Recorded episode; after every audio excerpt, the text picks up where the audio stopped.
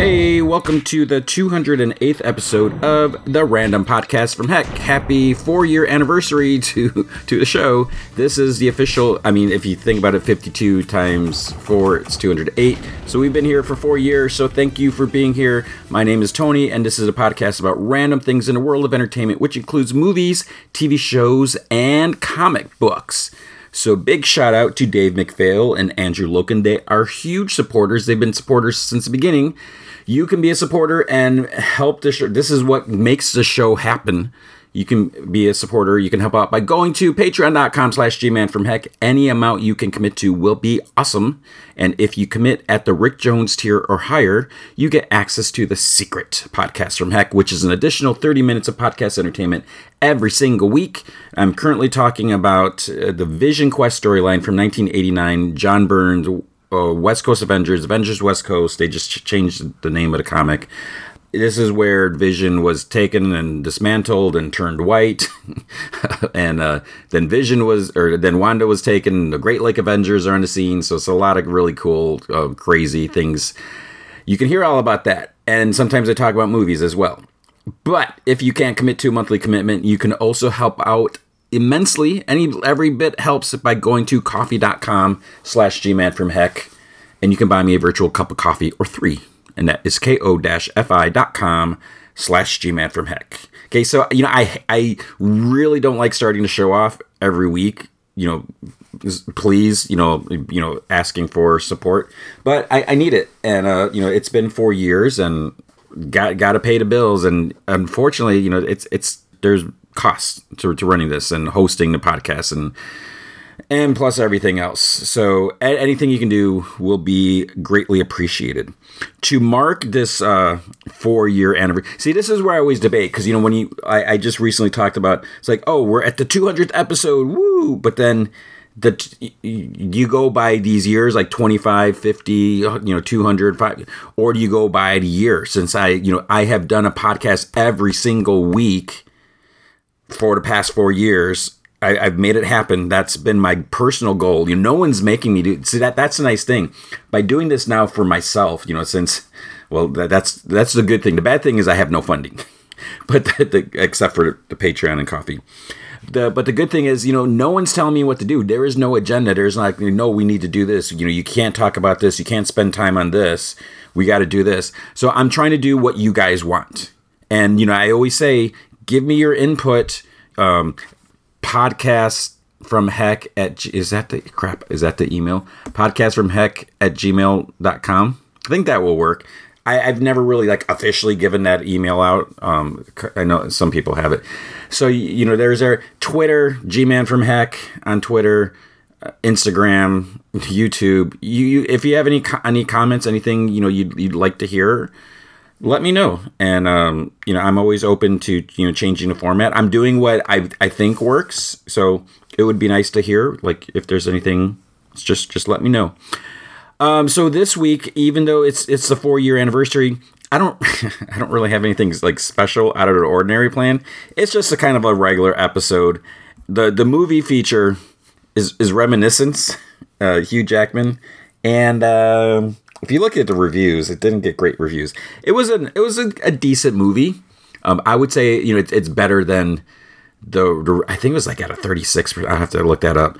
Uh, it it was a fine movie. It wasn't spectacular, and um, I'll talk more about that later. You know, yeah. So I'll I'll save my thoughts and everything.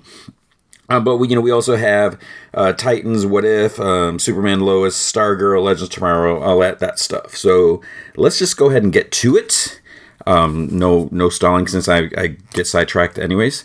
So with the news, there was a new Eternals trailer, and looking at this trailer, you know, so I've always been kind of on the fence with with the Eternals, and and the main thing is the Eternals aren't my jam. You know, I, have said I don't, I don't really know a whole lot. Surprisingly, I just came across where is it? I don't know where I put it, but I just came across a uh, Eternals as I'm looking around, so my voice may kind of sound weird. Um, i came across an Eternals uh, motion comic DVD. You remember when Marvel was doing the, the motion comics? So um, I should probably watch that because I, I don't think I actually watched it. I don't and I don't know where I put it. um, I think. Well, how did I, anyways, so uh, yeah, I should probably watch that. So, yeah, and I'm trying to remember if I. I think it was a John Romita Eternals. I think that's what was the cover. I could be totally wrong with that. And I'm trying to think if I actually read that that comic series. Maybe I didn't because like I said, you know, I was never if, if there's a, a, Eternals comic or mini, I, it's not like I'm be like, oh, I want to check this out. Uh, maybe I did, I don't know, but I I know li- very little about the Eternals. You know, I'm reading uh, the, the current Eternals comic, and you know, I, I'm getting to know the characters. I'm, I'm liking it more, you know, as I go along. And, you know, I've read them a little bit here and there, and they've appeared in different comics here or there. So with the movie, I'm just like, I don't know, maybe I'm just so used to like, I just want the Avengers. You know, I feel like we've been spoiled with all, you know, all these Avengers related characters because those are kind of like the top tier characters with Marvel. You know, we, we've had all the big characters, the big popular characters.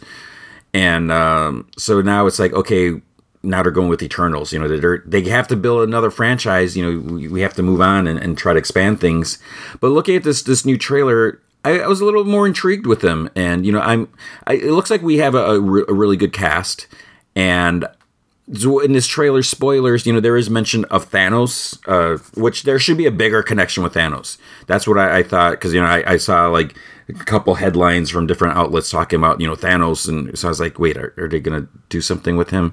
But they you know they talk about how it, they just reference the snap, the blip, or whatever you want to call it, how like you know half the population disappeared five years ago, and then the humans brought them back, and apparently the energy or something like that is causing or is allowing the emergence to begin. I don't know what the emergence is.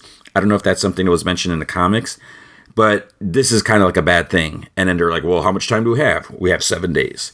So this is kind of the the the thing because you know where have the Eternals been in all this? You know, you you see them the other preview, the other trailer, how you know they've never interviewed, they've helped guide people, but it's like Battle New York, huge alien invasion, nothing was done. Thanos, you know, it's like, wait, why are they not doing anything? And then now they're they're popping out. But so I guess we know why now is what which okay, we didn't need to know now. You know, we could have waited to the movie, but that's good to know. Then there was a scene again, whether they're showing too much or not, but uh, I forget who it was. Someone was talking to Dane Whitman, which is like, why is he in a movie? You know, why is the Black Knight in the movie? But I, I'm really curious to see what they're going to do with him. But he actually asked, he's like, you know, why didn't they fight, you know, Thanos or in any other war or anything like that? And the person who was he talking to? Maybe it was I, I, have a feeling it was Sersi but i could be totally wrong. But uh, they said that they were instructed not to interfere unless deviants were involved. So deviants are another race if you know anything about eternals. You probably you probably know more than i do maybe. So it, it, it's interesting. I'm i'm you know really curious about that and visually it looks really good. And you know i, I think i think it's gonna be a, like a really uh, gorgeous movie and I'm, I'm just really curious what they're going to do with, with these characters and and their abilities and everything like that. So I'm, I'm getting more excited for that. As far as uh, Shang Chi, uh, which again I'll finally know if I, if I'm saying it incorrectly, pronouncing his name wrong. Uh, it when did it it did the premiere? I don't know if it was a week or two ago. Uh, maybe it was last week. And one thing that bugs me is there I there was like one kind of spoiler that, that came out. So like someone put it. I've been looking at the Facebook news lately, which I know I really shouldn't, but you know, I was just I'm always curious like what is there, like what's being presented, like offered for me to read, and I very rarely will click anything. You know, sometimes I just you know want to look at the headlines and that. But in I, I don't remember who the outlet was, but in one headline it's like so and so and so he's like okay whatever but uh people are saying it, it it's good um, it, you know, there's the martial arts is supposed to be really good and everything like that.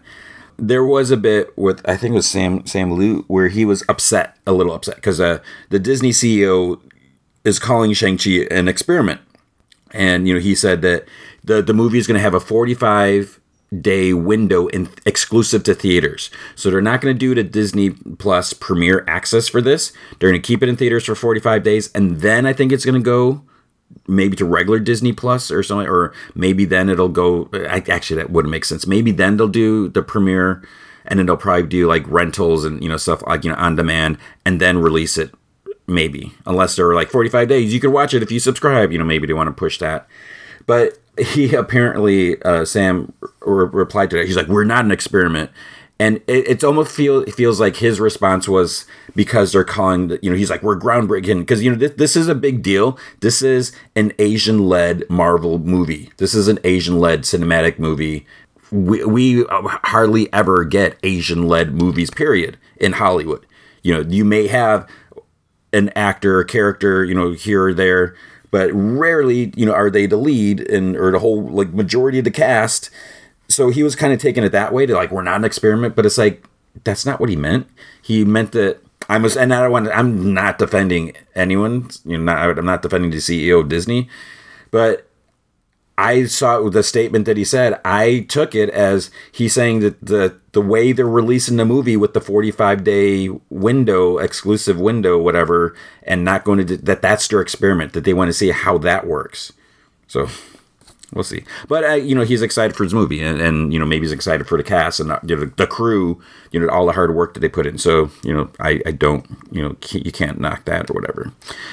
Um, Anthony Mackie is now officially signed on to Captain America 4. so this is a crazy thing. It's like, wow. They announced it, like shortly after uh, Falcon and Winter Soldier ended. And Anthony Mackie was like, "What? Really?" He's like, "I don't know anything about this." So it's just like, okay, wait.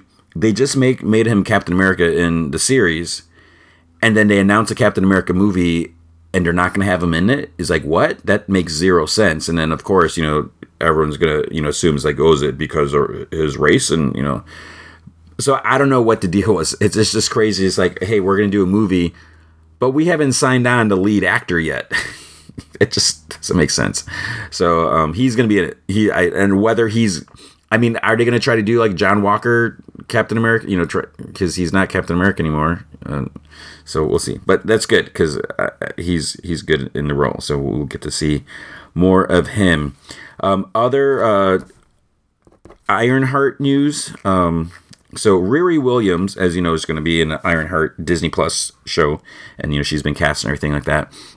But apparently, Kevin Feige mentioned he confirmed that the Disney Plus show is not going to be the first time we see her. She's actually going to first appear in Black Panther: Wakanda Forever, Black Panther Two, and um, and which kind of makes sense because I think before this was announced, there was a there's like some news or speculation or whatever that um, that they were they were doing some filming at MIT, and Riri Williams is a student at MIT, and she's a young, you know, she's super smart. She's going there, so that makes sense that you know she's going to be in there. So maybe it has something to do with like with Black Panther, with helping you know underprivileged communities or whatever, and I don't know, but it, it was cool that we're going to see her there. Then it uh, some kind of it's I I really I'm hesitant to call this news, but apparently the stunt coordinator for Iron Fist, he's kind of kind of slamming um, what's his name, Finn, Finn, whatever. I can't I can't remember the name, but basically he he was uh, he didn't mention any names, but he he was kind of kind of complaining or just pointing out or whatever that one of the actors didn't want to train for during for the movie or for the series or whatever. Okay, that that seems kind of kind of weird or whatever uh, you would think it'd be like, hey, you know, you want to do this role that you know involves a lot of martial arts or whatever, then you know you're gonna have to do some training for it. I mean, you look at like Chris Hemsworth, who is you know pretty like almost like naturally a big dude or whatever, but he he gets like even more massive, and you know same with like Chris Evans or what you know they that's part of the role. You're gonna play this comic book character, you need to train for it, and while Iron Fist may not be like a muscular, like, you know, bulky dude, his thing, you know, he's got to be able to do the moves and everything like that. And, uh, uh, so actually, I saw. Uh, wait, where did I read this? But I read one of the. Uh, someone put a comment in the, the, article. I'm trying to remember where it was, but someone's like, "Yeah, he seemed like a yoga instructor versus like a martial arts because he was very like calm and everything. You know, it was all that. But so if if that's the case, it's like, well, who's in charge of the show? And you know, you hire someone, and then if he's refusing to train, or is he just not want to? But regardless of all that, you know that that just seems weird. But then to to publicly talk about it, kind of seems bad form. You know, you know whether I don't know. I I feel like if if if um a teacher at my school was not doing something or what you know i don't think i, I or i mean i not that i don't i know not that I, I don't think i wouldn't publicly say yeah there's you know someone that's doing this or not doing that. It's just you don't you don't do that publicly you know it's not that you're keeping it a secret or anything like that but i don't know maybe that's not really a good example but it just it just seems weird but um, that made the news so we have that. Um another trailer maybe i should have led with this he-man and masters universe Oh my goodness! So this is like a CG um, series, and it it's not for me. I don't even know if I'll be able to watch it. It's uh it's a little cringer cringe cringy. um, it's it it looks like it's for for kids. It looks like it's for younger viewers, and if so, great. That that's fine. It's it's just it's weird because I, while everyone complain, or not everyone, but a lot of people complain about the lack of He-Man in Masters Universe Revelation, so we are going to have He-Man here, but we also have like a group of of supporting kids or people or actors or, or not actors characters, but it's almost like from the beginning they all find out He-Man's secret, which you know maybe that can avoid Teela getting all whiny and upset or whatever, but it's just it just doesn't look like something I, I want to watch. So, and I, I kind of joke is like, are they doing this to make people, you know, all the people were upset about, you know, Kevin Smith, to distract them or something? So that starts on on nine six on September 16th. Maybe uh, um maybe it'll be better than the trailer makes it out to be. But what was weird is when I so watched the trailer like kind of first thing in the morning, like shortly after. I don't know it was like maybe an hour or so after it was posted. I noticed that uh, the comment because I was like, "What are people saying about this? Is this just a, just just me?" The, there was the comments were disabled, so I wonder if they from the get from when they first put it up, they're like, "Yeah, we're not going to put any comments for this," or were they getting a lot of like, un you know, unnecessarily, un you know, rude and and mean comments, and then they they locked it. So I was just wonder if they're like, "Yeah, maybe we better just not have them on at all. So I'm, I'm really curious about that. Um, oh, I, I, should mention this. Uh, going back to Marvel, uh, Secret Wars is that going to happen? You know, the, the Russos have said before that they they want to do that. So there's no confirmation. But Jim Shooter was at a con um, somewhere, and he mentioned that he he thinks that Marvel may be doing something, actually planning something, you know, more than just planning or whatever. They apparently, and, and I feel like he shouldn't really be talking about this, but he did, and you know, it's his choice. And uh, they they asked him if he wanted to do like a novelization of Secret Wars, since you know he wrote the comic and all that. And um, I guess when he was you know talking with someone about the deal, you know, working things out, whatever, and he's like, "Does this mean you're making a movie?" And the, the, the, person in charge of it, they're like, I can't comment on that, or you know, I, I whatever. And then he's like, oh, it looks like you just kind of confirmed it, then you know, whatever.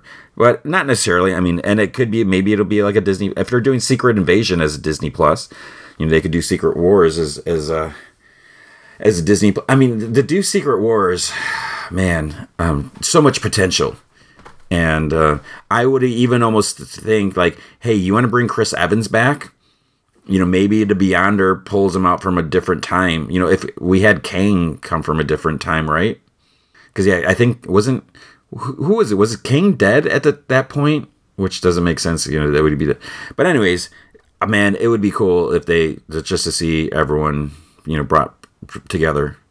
So we'll see. Um, fingers crossed. Um, I because I I love Secret Wars and it, it's so funny that it was created just to sell toys and it was such a great comic and and maybe it's a nostalgia part of me you know because I, I did recent not recently i did kind of recently talk about uh, you know all 12 issues and i did secret wars 2 and i think i even kind of did the, the sort of secret wars 3 on the secret podcast no no pun no no connection not, not because of secret but yeah so i i would love to see that HBO Max is apparently working on a Black Canary movie.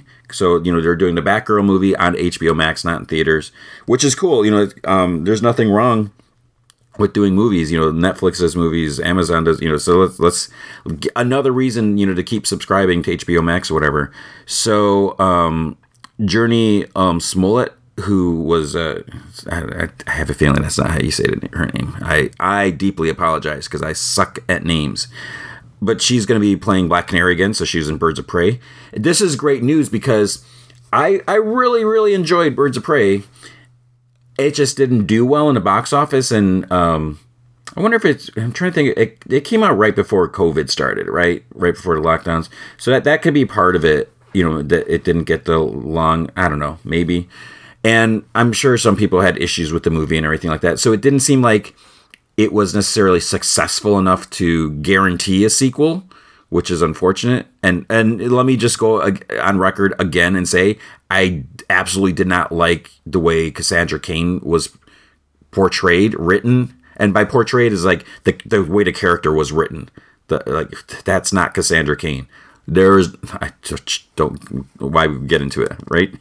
So um and uh, lovecraft country creator misha green who worked with Jurnee she is, is writing the script. So i think that's cool because uh she was awesome. Black canary was, was great in there. Will we see the other birds of prey or will this be like a flashback? You know we, no idea. But it just I'm I'm excited that this is happening, so that's cool. There is also going to be a Catwoman animated movie um, I don't know if the, I think this was a Hollywood Reporter. That, that usually I get you know press releases about the, the, Warner Brother Home Entertainment, but I don't either. I, maybe I totally missed it.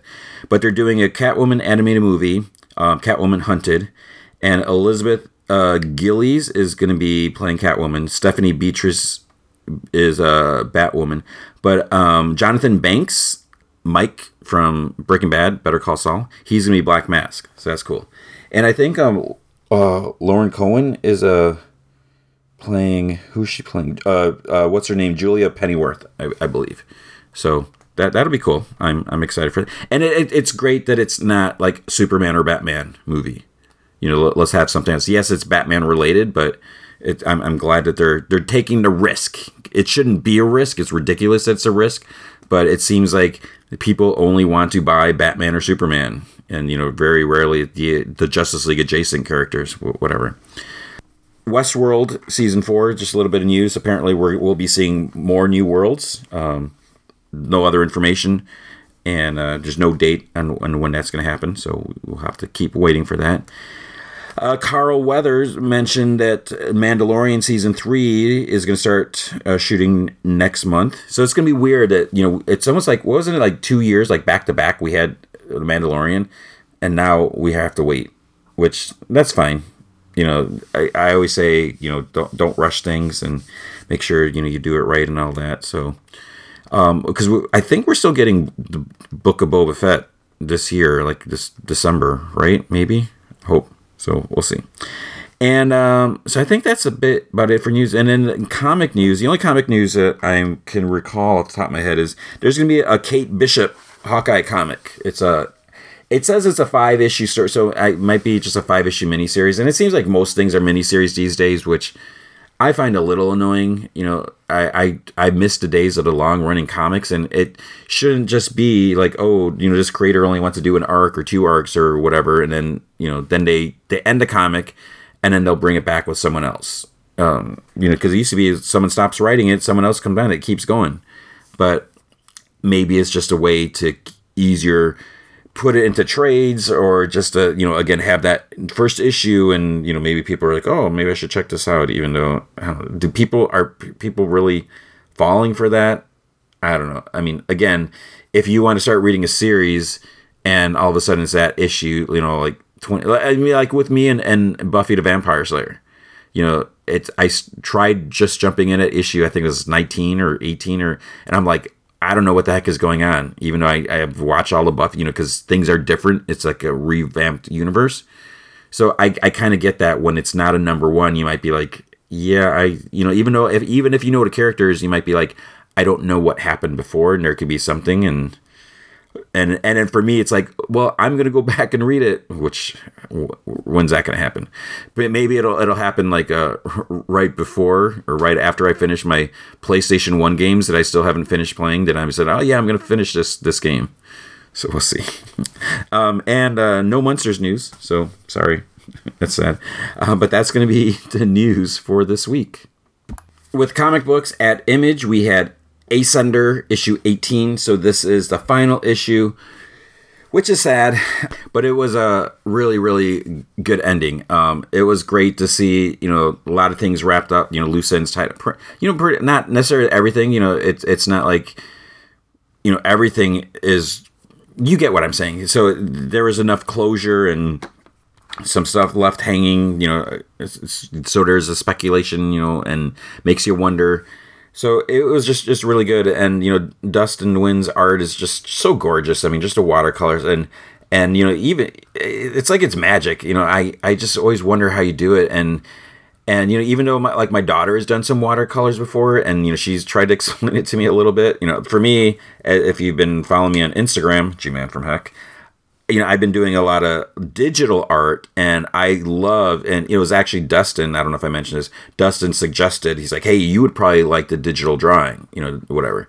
So he's the one that told me to, to use the Procreate um, app.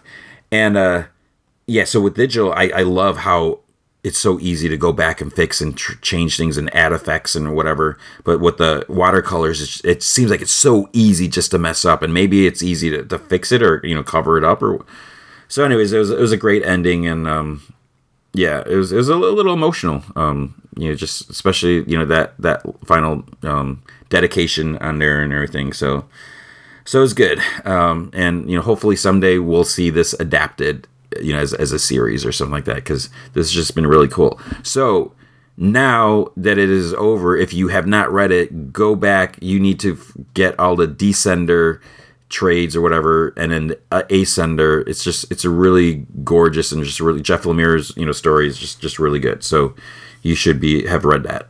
Now you don't have to worry about more and more and more piling up. Uh, home number five came out, so um, this is the final issue of this for now. You know, they, they it, there was a little thing. You know, I think it kind of said for now or whatever, and it the the story kind of went in a different direction. You know, I wasn't really expecting it. So the the whole story was about a, a mom and a, and a, little kid from Guatemala. You know, trying to come into the United States and everything like that. They get caught at the border. They get separated into detention centers, which is just ridiculous and everything. And um, it turns out, you know. That the kid has like these superpowers, and it's like what he ends up like escaping and he makes it to his his aunt whose aunt his aunt actually lives in Texas. You know, she she was was already there, and um, it just gets to the point where now like ICE, you know, immigration is is like they're hardcore going after him and they're like just shoot on sight type of thing. It's just like holy crap, this is like ridiculous, and and maybe it's a little extreme, but you know, we also find out that you know the kid's not the only one with powers type of thing. So it was a, very interesting approach, you know, in creating this new world, universe, comic universe, or whatever, and just seeing how how everything laid out. So very very interesting. Jupiter's Legacy Requiem issue three of twelve. So this is um this is so weird, you know, especially after watching a Netflix series, and I'm still bummed that you know we only got the one season, but at least we got the one season. You know, I should look at it like that, try to be positive and uh, so now you know we are looking at you know some of the, the, the characters like already grandkids and everything you know so time has has, has passed because you know this is volume is this volume three? I, I can't keep track. So you know it's it's cool seeing these characters and just and it, because it is all about the legacy and everything like that. And you know we got like little hints about this like deeper secret with the island and other stuff. So there's a lot, lot of lot of cool things here. And I this is a comic where it's like I have no idea what Mark Millar's is doing next, and that that's what makes it fun and exciting. Then we have Nocterra issue six. So there, what is going on here? So it's a uh, Val is you know she she made it to this refuge place and um there's some evil forces i guess you could say that, that are, are there and so her and her brother's safety is at stake and you know there's this little girl that you know they they kind of took with her they're, they're transporting the girl and her grandfather and um, grandfather things didn't go too well for him. Spoiler. And uh, so yeah it is we're seeing i'm just i'm really curious with this all these creatures and just world and you know what what's what is the bigger picture going on you know as we're getting like more and more information.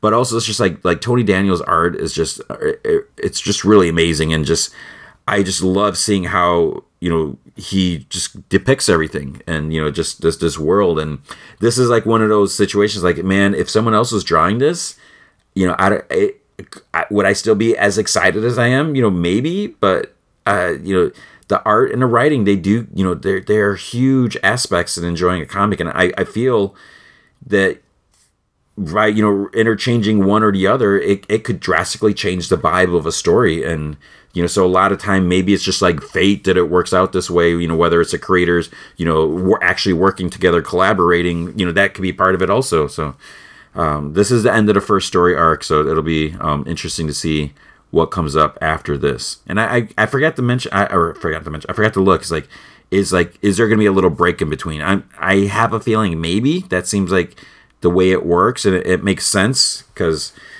you know if, whether Tony Daniel needs a break or not, he deserves a break. So I I'm I'm down with the the image books where they, they maybe they take a month or two off in between arcs just to to let the artists you know catch their breath and just get a head start on on the next you know next story arc or whatever. Because I would rather have that than have someone else come in and then it's like wait this this art just doesn't feel right or whatever. So so I have to look into it. I should know, but yeah, I don't know off the top of my head. Then we have Radiant Black issue. What issue we at? Issue seven. So this is becoming more and more fascinating because you know it started off with you know this guy came across this this suit, this power. You know he's Radiant Black, but then there was this other person, and then they were kind of fighting, and then uh, something happened to one. It was just like what what the what's going on? And now we're we're discovering that there's other. You know they're all kind of different colors, and someone I think someone kind of joked how this was like like a Kyle Higgins um, take on the Power Rangers because as you you may you should probably know he he wrote Power Rangers for a few quite a few issues and you know because he really lo- likes the franchise.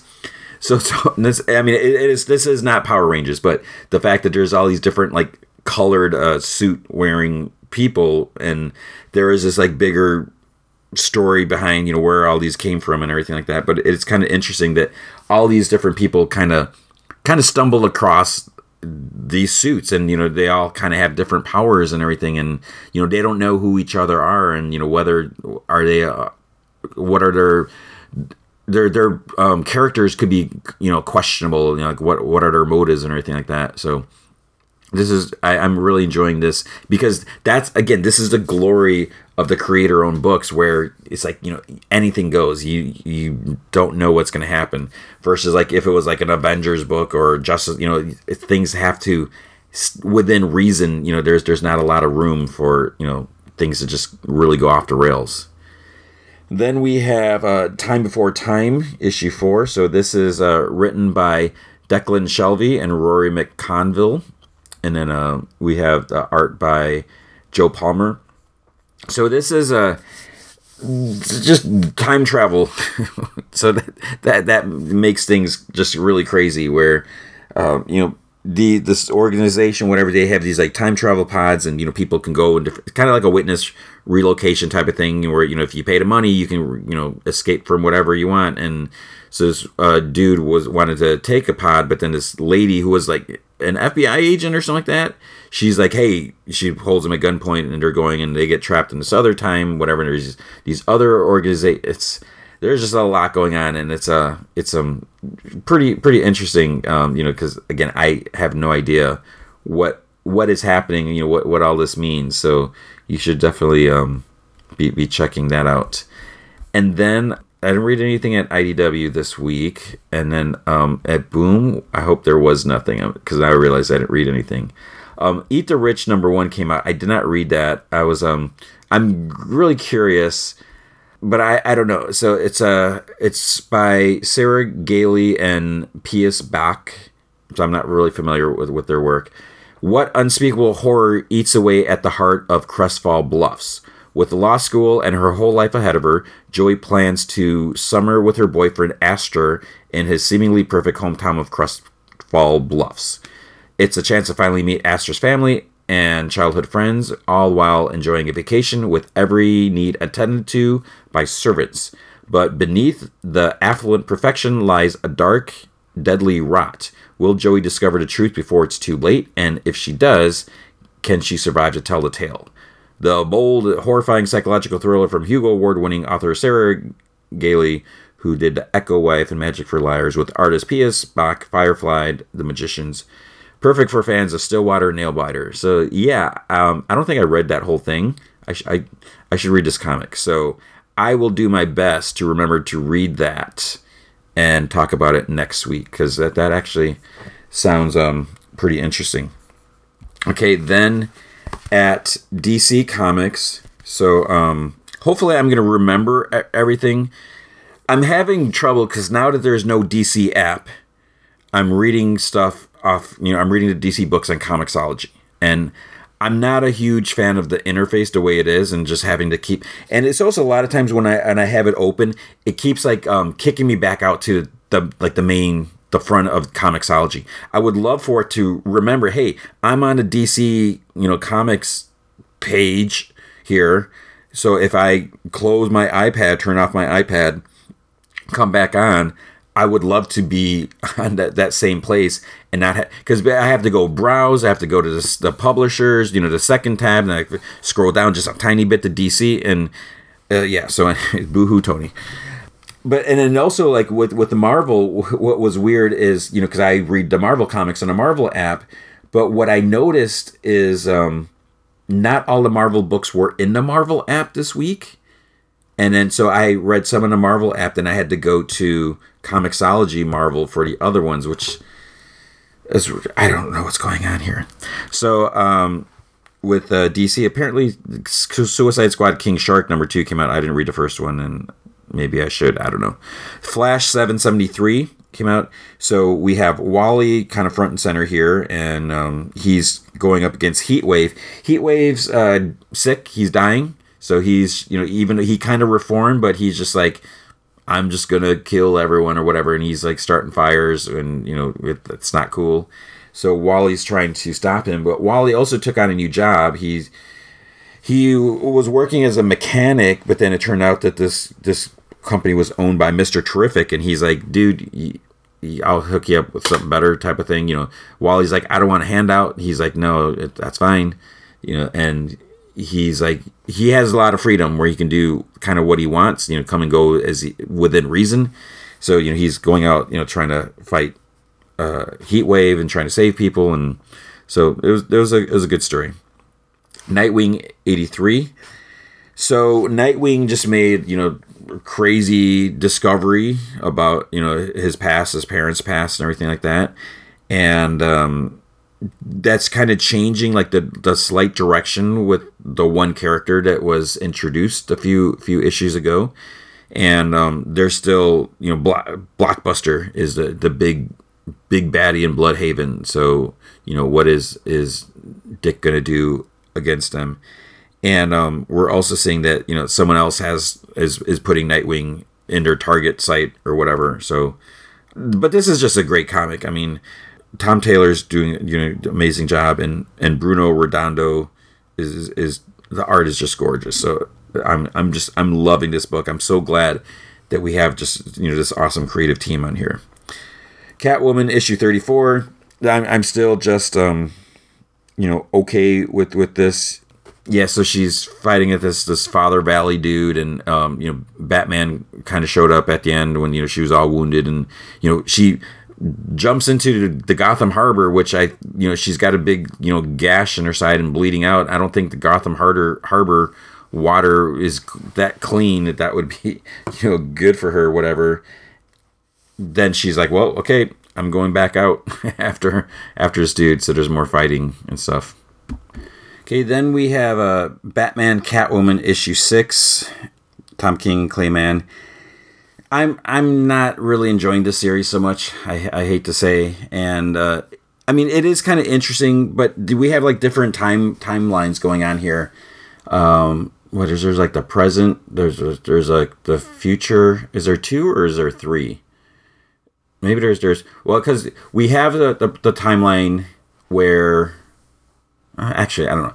So you know because we're seeing like old Selina and and Joker because. Uh, I don't want to spoil what happened. Something drastic happened or whatever, and uh, you know they Selina and and Batman have a daughter which you know she's just kind of cool character. Oh, so there maybe there's. I'm trying to think, do we have a two futures? Because then there's a present with a Batman and, and Catwoman and and Phantasm. But part of it is, I mean, it, while it's, I, I would say it's pretty clear when we're jumping back and forth through the time or whatever, but it's just like, I don't know. So I, I, I feel like because of the different story, like, are they all connected? I mean, Joker's involved, you know, but I don't know. It's just, just not really going, working for me. Um, Superman Red and Blue issue six. I, I don't think I, I read this. I don't know if I opened this. Um, I'm sure this is this will be good. You know, there's uh, always a lot of good stories. Maybe it did. I I think I did. Let me see. I think I might have read this. Yeah, so I, I did read this, and um, they're I mean they're they're they're good stories.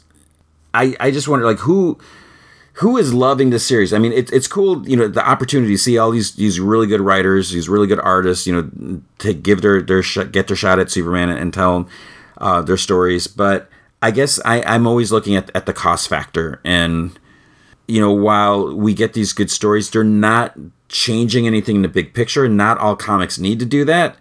You know, you it, it is possible, and it is good to have comics that are just enjoyable, but I guess I, am looking at it where you know it's like okay, here's a huge list of comics and everything, and then all of a sudden you know you're you're like okay, I got to get this, I got to get this, and um, so it's just there. There's a I'm, I'm okay. I'm I'm I know I, I may sound a little distracted here. I I lost my my spot on the, the Comixology app because I went back and then somehow I, but that was like my fault. I hit the wrong thing but it's like, oh, this is so annoying. So, anyways, um, it's fine. You, I, I, it's for the, the true Superman fans. Unless you're a fan of, like, a really big fan of a, like a certain writer artist, you know, it's you're not missing anything in terms of like the regular continuity. And I hate to say that, but there are some really cool um, stories. But yeah, it's just you have to make that choice. Um, Supergirl, Woman of Tomorrow, issue three. I'm I'm kind of losing a little interest in this. Uh, you know, Supergirl is still going on her mission with this uh, alien girl, and um, Supergirl's starting to do some more. You know, because in uh, the like the second issue or whatever, she there wasn't a whole lot of. And there's just like you know hints of action here or there because you know they're kind of like on this uh, not really a train ride or you know the space whatever. And uh, yeah, it wasn't a train. So I don't know. And and so I maybe maybe it's because of the, the crypto stuff that I'm just like I'm, I'm holding it against it. So I don't know. We'll we'll see what's going to happen. Superman and Authority issue two. I'm intrigued with this comic. While I'm I'm not a big Manchester Black fan, um, I I like this kind of like alternate timeline where you know Superman. This is a slightly older Superman, and you know just different generations, and you know characters are are different, and um, just seeing like what Superman's trying to set up, and so I'm, I'm really intrigued. And of course, you know, with M- Mikel Janín's art and you know Grant Morrison writing, it's it's it's, it's a it's a gorgeous book, and um, I'm I'm so now you know making the argument what I said about Superman, the, the counter what I was saying, where this obviously is not going to have an impact in the regular Superman comics. But I think the difference here is because these are full issues, and this is like, you know, obviously more than one issue because this is issue two, versus the, the red and blue, you're getting eight pages or however long this, the stories are, and then that's it. You know, so you're just getting this little bite-sized story of this whatever different moment in Superman's life or different telling, and so yeah, that's that's the difference here, I guess, for me. I don't know. Shazam issue two. So Billy Batson, he, something's going on with his, you know, him accessing the power of Shazam, and part of it has to do with uh, the Rock of Eternity, like missing, being missing, and uh, so he, with a fellow classmate or whatever you want to call it at the Titans Academy, they actually end up going to hell because that's where the Rock of Eternity is, and um, obviously there's going to be some problems. They're going to run into some bad people there. Whether or not Billy Batson will be able to use his powers or not, or how reliable are they? So there's some some bad things happening for him. And then there is, uh, I think the last one I read was Batman Secret Files Clown Hunter. So this was um you know I'm at when when I first saw Clown Hunter I wasn't super crazy about him, but seeing more and more I'm I'm a little more intrigued with him, kind of kind of curious to you know to see you know what what is he gonna do whatever, and um you know so we we do see some more where you know he's he's tracking down some of the, jokers or you know people that are so loyal to Joker signing up for things and and um he kind of gets gets he gets he falls for a trap basically. And uh, you know so things don't really quite work out for him too well. And um so this was just a one shot i believe because uh at the end like someone does kind of make a like reach out to him like hey you know i can help you out and everything and and and he's kind of like no thanks type of thing so we'll have to see where it's going to go from there but um i'm i'm i kind of interested you know i in the in the character I don't know. I think. I think I like him. I don't know. I mean, do I want to see more? I really don't know. I mean, I don't. I don't want him to kind of be like another Robin because I mean his methods obviously are way different than Batman's, and and maybe he'll tone down his violence and his brutality. But the fact is, he has a friggin' baseball bat with a batarang sticking out of it that he like hits people with. So uh, there's that. Um, over at Marvel, so now uh, refreshing the or after it's been a few days obviously but now the marvel app appears i think to have everything because now there's a bunch of stuff that aren't downloaded here because they're downloaded in the Comixology app. So hopefully I'm going to remember everything. So Black Cat issue 9 came out, and as you can see, Star is on there. So Star was in Captain Marvel. Star has one of the Infinity Stones, like in her type of thing, whatever. She has, I think, the reality one. So uh, in the Black Cat annual, Black Cat uh, broke into this facility thing, and it turned out Nick Fury Jr. had her body in this whatever. He somehow captured Star. So Black Cat's like, "Hey, I just set you free." She's like, "You know, I can help you out, or you can go. You know, good luck on your own." Nick Fury's not, you know, Junior is not a guy to mess with, and so there's some interesting things like with what she's going on, and she's also like she tried she's i think she's went tried going after the the time dude the the, the guy that was it that guy that, that was in jail i i i'm really it's weird that black cat is like involved with all this stuff and as you've seen the previews or you know notice infinite destinies whatever is coming with that so um it's it's pr- pretty interesting whatever um, some free comic book day issues so i love the fact that these were available on the Marvel app and Comixology. So there's a Avengers one and, and the Hulk, and um, there's some some crazy things going on. So like with the Avengers one, it, it's like we see this planet and everything's like kind of devastated. There's like this weird Avengers tower, all these Deathlocks. And then we see like these different versions of Avengers. There's like this Atlant- Atlantis, this world, I guess, where Atlantis didn't fall, whatever so these deathlocks are going out, then they get attacked, and I have no idea. So uh, the assault begins at Avengers 50. Wait, that's not on sale yet though. But then there's also a Hulk story. So Donny Cates and Ryan Ottley, and uh, Hulk kind of goes up against uh, MODOK. So that was kind of interesting, and he's uh, taking some stuff, and, and it kind of sounds like he he just wants to. He's tired of everyone, and he just wants to go out in space and be alone. So he's gathering all this machinery stuff, but uh, I don't know. And then um, there was a Spider-Man Venom free comic book day issue. So there was the, the Spider-Man one is uh, the Ben riley I don't know what's going on here because you know. So we had Ben riley come back, and then uh, so now he's working with this organization, and um, there was something that he mentioned. I don't remember what it was. Where it it seemed weird that he wasn't aware of I don't don't even remember what it was. But yeah, so he's working with this Beyond corporation and um they know who he is. You know, he's just like, you know, takes he's he's they know he's Ben Riley, and it's just I don't trust them, but I don't know what's going on.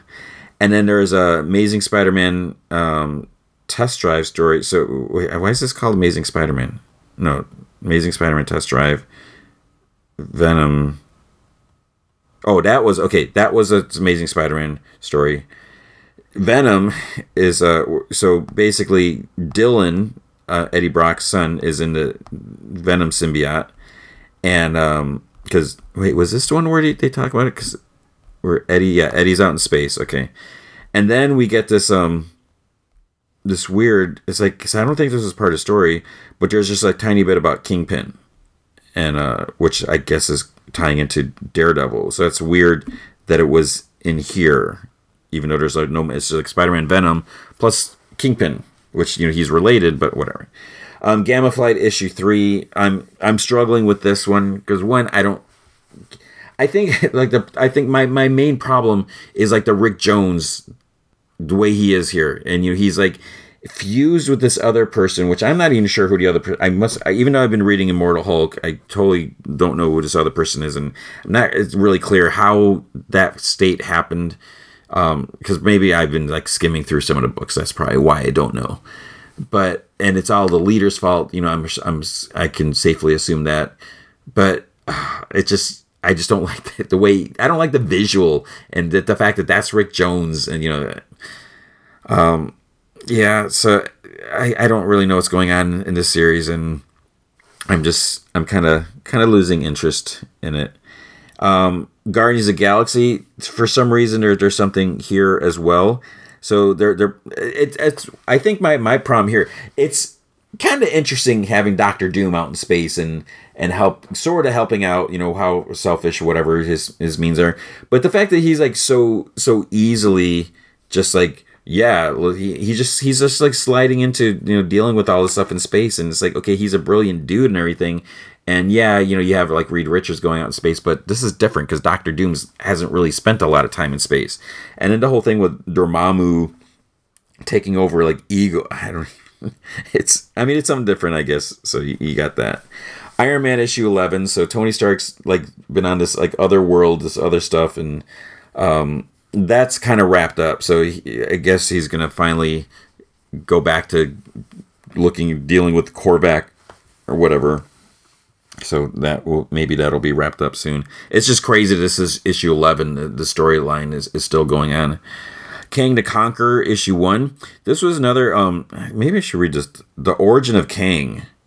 The man called Kang the Conqueror has been a pharaoh villain, warlord, space. But so this is just kind of weird. Um, I guess I'm kind of wondering like where is this coming from? And I wonder if it's because of Kang, you know, becoming a part of the MCU that you know they're like, hey, let's let's do this comic to get this out there, and you know, so we can put it in a trade and, and sell it and stuff like that.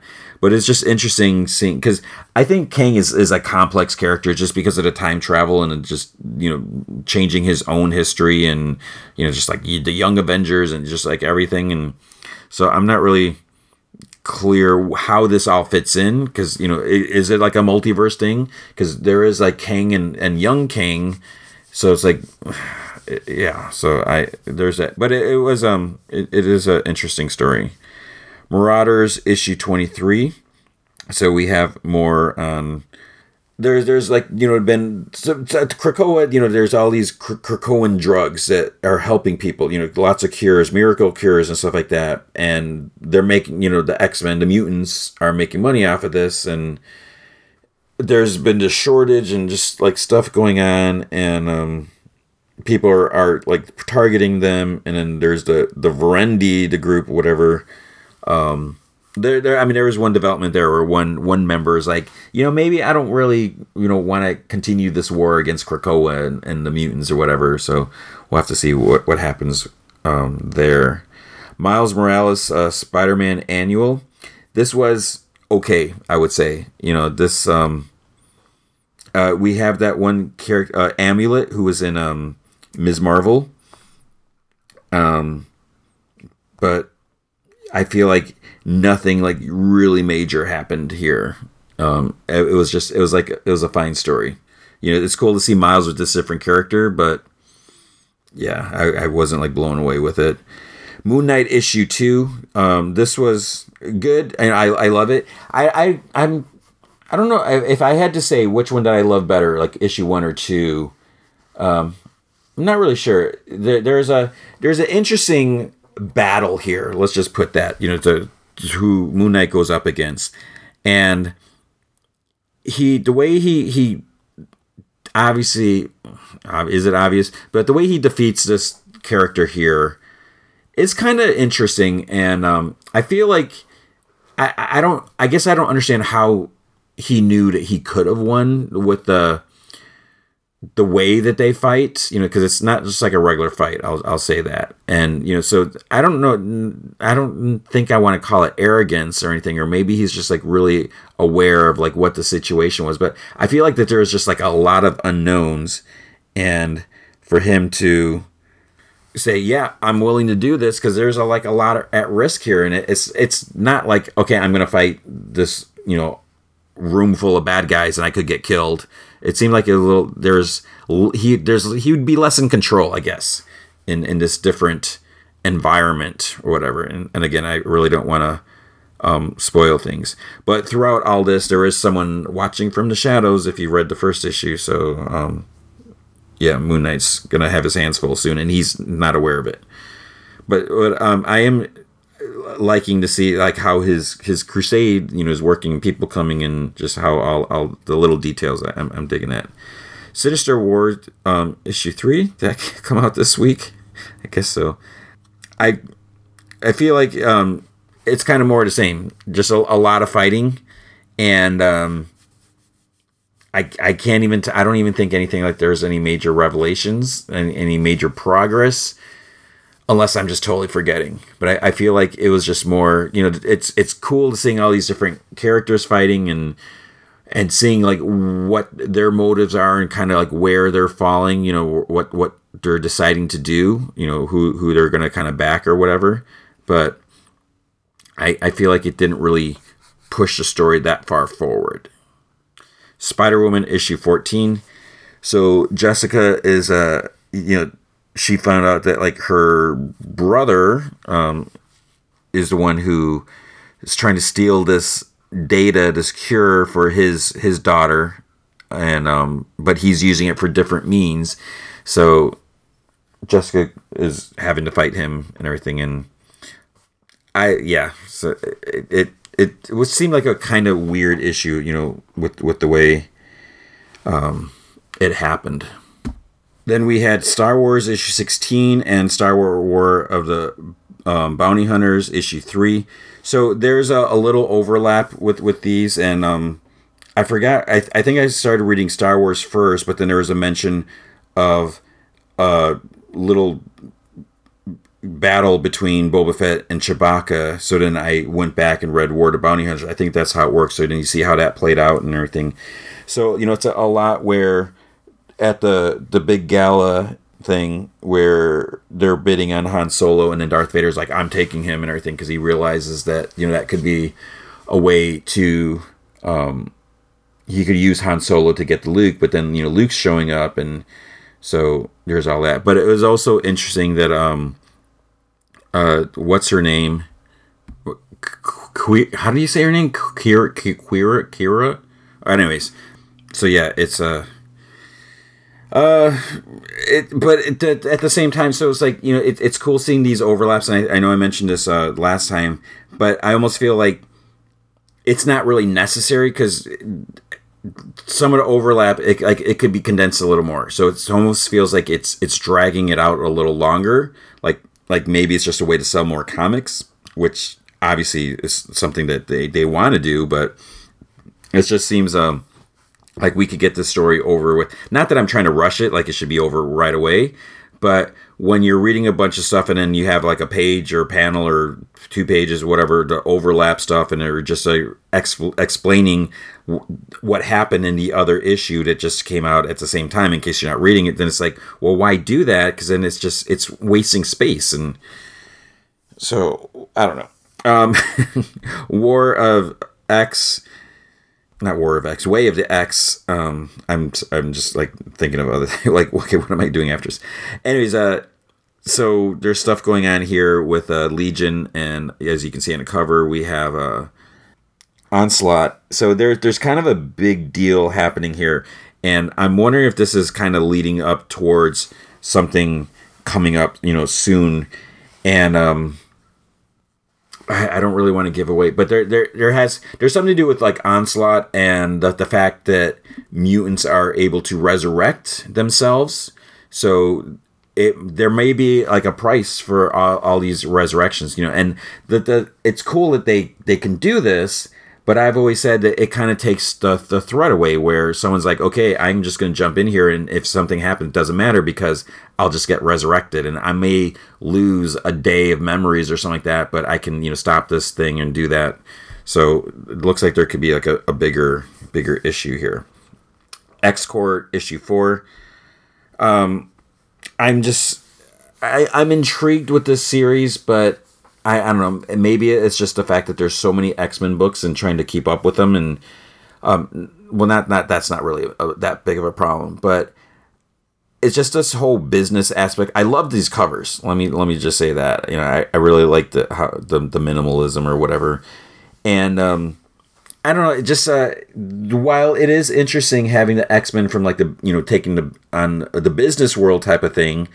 Um, Monet, I feel like I just feel like she's just not that she's it's bad for her to be arrogant or smart, but it's almost like how she's talking down to Angel all the time. And it's just, I I guess I don't know. I'm kind of looking as like Angel is like one of the original X Men. You know, he's been around a lot longer than you know, so he's older than Monet, and I, I almost feel like there's not that much of an age difference with with them. And um, you know, she kind of messed up a little bit. You know, some stuff happened here. You know, so she's to blame for some stuff and so I, I don't know. I'm, I guess I'm trying to see like where is this going because you know there's been a whole thing is like where they're trying to establish who's going to be on the board of X Corps and get like extra perks and I just like I kind of don't care about that. Um, but it is it is a good change of pace. So it's not just another X Men book. You know, not just you know fighting whatever. But I don't know. I, I'm just I'm kind of struggling with it. And then we have X Men Trial of Magneto, where you know uh, it's you know, I mean, it's on the cover. Scarlet Witch was killed at the X Men Gala, and uh, who did it? And you know, it they're kind of leaning towards like it, it was probably Magneto. Doesn't make sense, but what happened? You know, they were together. Something's going on, and um, things are just going to get messy because obviously with with Magneto and his arrogance, you know, it it's not like they they're they'll just be able to sit and discuss this. So, um, it's a it was a it was a good start. Um, yeah, I just I don't know where this is gonna go, and and uh, the one thing is, you know, speaking of resurrections and all that, it seems kind of crappy. Where I think they kind of if I if I unless I read it wrong, they had two votes like should we resurrect Scarlet Witch, and um, the majority of the the circle or whatever, they're like no, we're not going to. But it's like, dude, here's someone who was killed at your function. So where is your security or whatever? So someone gets killed, and you're just gonna be like, well, that's too bad. Because oh, you were kind of dangerous. You did some bad things before, but let it, you know. Never mind the fact that you have Omega Red, you have Juggernaut, you have, you know all these mutants are given a second. Yeah, you have friggin' Shadow King. I'm still not clear. Is Shadow? Do they know Shadow King is there, like um, influencing the kids into doing questionable things? But even though Scarlet Witch has been an Avenger and has saved the world, saved the world time and time again, they're like, well, she just said no more mutants, so we're gonna hold a grudge. And yeah, that sucks what she did, but I, I think it's it's kind of crappy if they don't resurrect. I don't understand. Maybe I need to read it again, but I am interested in where where the story's gonna go. Like, uh, what what are they gonna do? There's no way they're gonna leave her dead. You know that would be that would be dumb. Just like you don't kill Krypto, you don't kill Scarlet Witch. anyways, I, I that's enough. That's comics for the week. Okay, with DC's Legends of Tomorrow, Season 6, Episode 12, Bored on Board Onboard. So it picks up from the last issue. The Legends leave the bowling alley. John, you know, he wants things to go back to normal, meaning he wants his Zari back, which John is just being kind of annoying. You know, he's he's been taking this vampire juice stuff to get his magic back or whatever and he's just he's you know he's always been a little arrogant or smug or whatever but he's just like like worse you know than the normal whatever. And i guess that's kind of the point of you know what we're seeing. But it turns out they're gonna have to spend three weeks on the ship in space because the ship's messed up since John magicked them across, you know, time and space or whatever. So they have to go just a regular way and everything like that. So it starts. We see like day one, Ava uh, is showing Sarah her binders about the wedding, and she's got like this like super crazy detail plans, you know, all this uh, information, everything like that. Um, and then you know we also see there, there's they mentioned there, there's like one group that's going to be invited to the last minute and Barry Allen's like on on that list. Sarah's like is like, "Oh, I love Barry, whatever." And she's like, "Oh yeah, you know, I know that, but we both know if Barry and Iris are there, there's a high chance of supervillains will attack and you know, whatever like that." So it's like that seems kind of crappy, whatever. Um, but then uh, Sarah, there's like a like a time thing, you know, what odometer, I don't know what I'm trying to say, that's showing like how long the trip is going to take and uh, Sarah notices it, the trip's getting longer, and it's because of power consumption. So if they're using a lot of energy and stuff, that's slowing the ship down. So Sarah goes in the other room. She turns off the TV where Nate and Behrad are, are playing video games. Um, Astra's like order, ordering Gideon to make like this huge meal, whatever, and Ava like stops it. So it's like you know, make it yourself type of thing.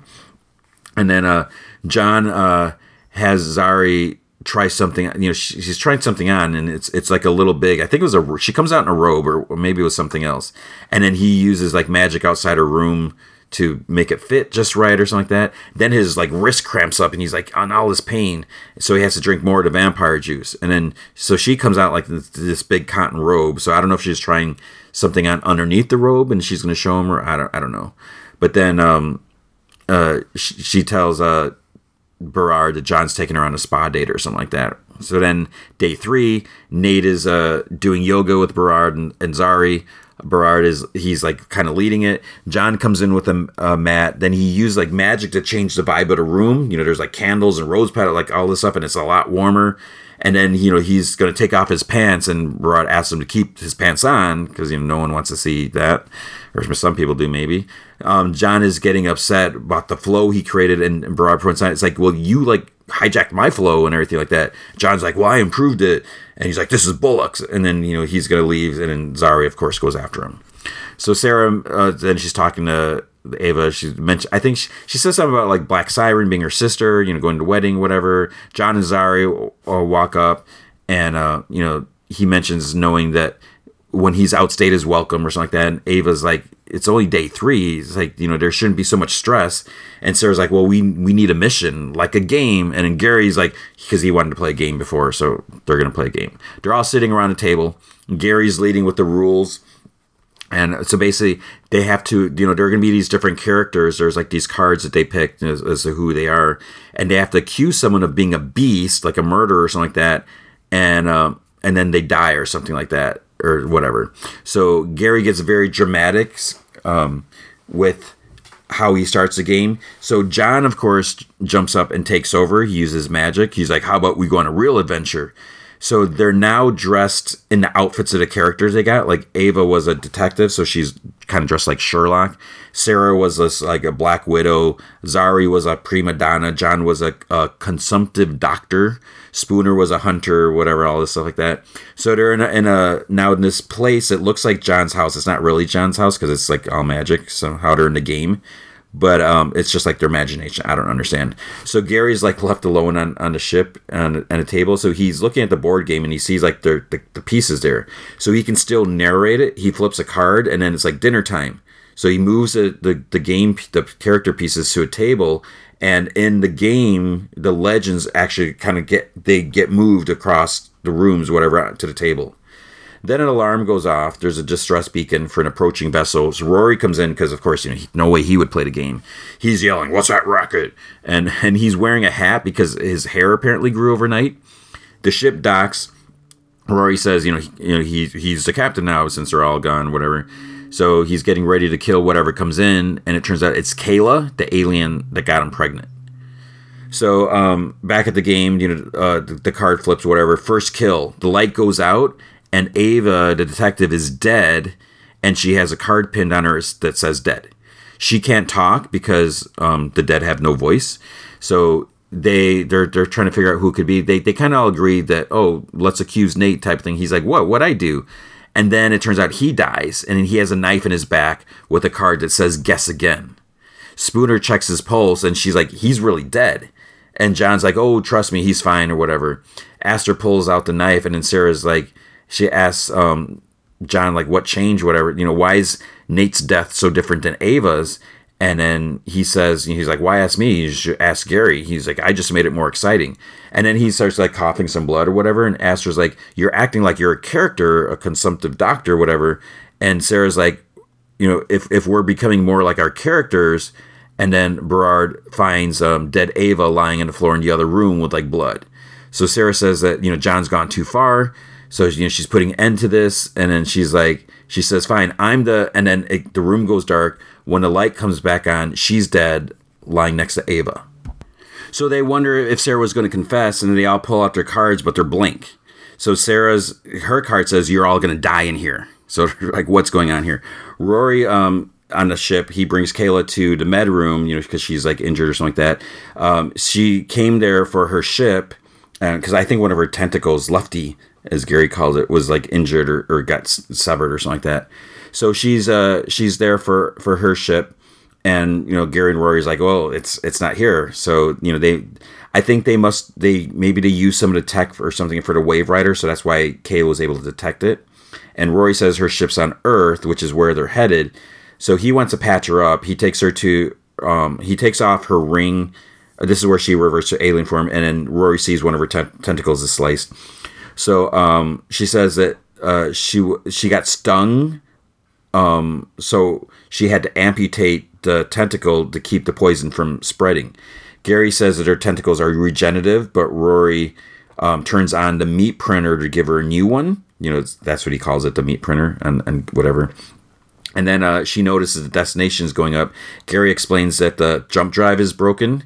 So she's healed and she puts her ring back on. Gary says that uh, you know she can go back to her ship now, and she says, "Or you can take me to your mainframe. I can fix your jump drive." You know, so that way they can all get what they want a lot quicker. As she works, Rory's starting to ask how she got off the one planet. He starts to say, you know, like if he knew she was alive, you know, he would have done something. But then she says, like, she points out that he bolted right away in her ship. You know, he apologizes and you know she starts to explain how she got away. You know she never thought she'd run into these bozos again. Rory's about to tell her news um, about being you know pregnant whatever. But gary wants to talk to him first. He's like don't tell her you're pregnant. If she finds out she might perform this like Nekrian love grip or something like that. If she thinks he's an unfit parent she could knock him out and eat his brain or something like that. So while they're talking kayla puts some device on on where she's working. So I don't know if it was a I don't know if it was a camera. I don't really understand what she did. Gary says to keep an eye on her and remember not to trust her, which obviously they shouldn't. Back at the house, uh, Spooner pulls her rifle out and says one of them did it. Astra said, "Well, you know, Sarah couldn't have been the beast, otherwise the game would be over." John puts some like ingredients in a pot and he drinks it. He does more magic. He gets tossed across the room, saying the game won't let them take a shortcut, so they'll have to finish the game. Spooner looks at the rules. There's only two outcomes of the games: either the humans kill the beast, or the beast kills all the human. And it seems like the game's just going to keep going. So the characters will get uh, redealt, and the game goes on and on. So something's going on. I don't know whether it's John's magic, but something they're like trapped in this game. So Astra says if they're becoming their characters, maybe she can use her powers as a soothsayer to find out.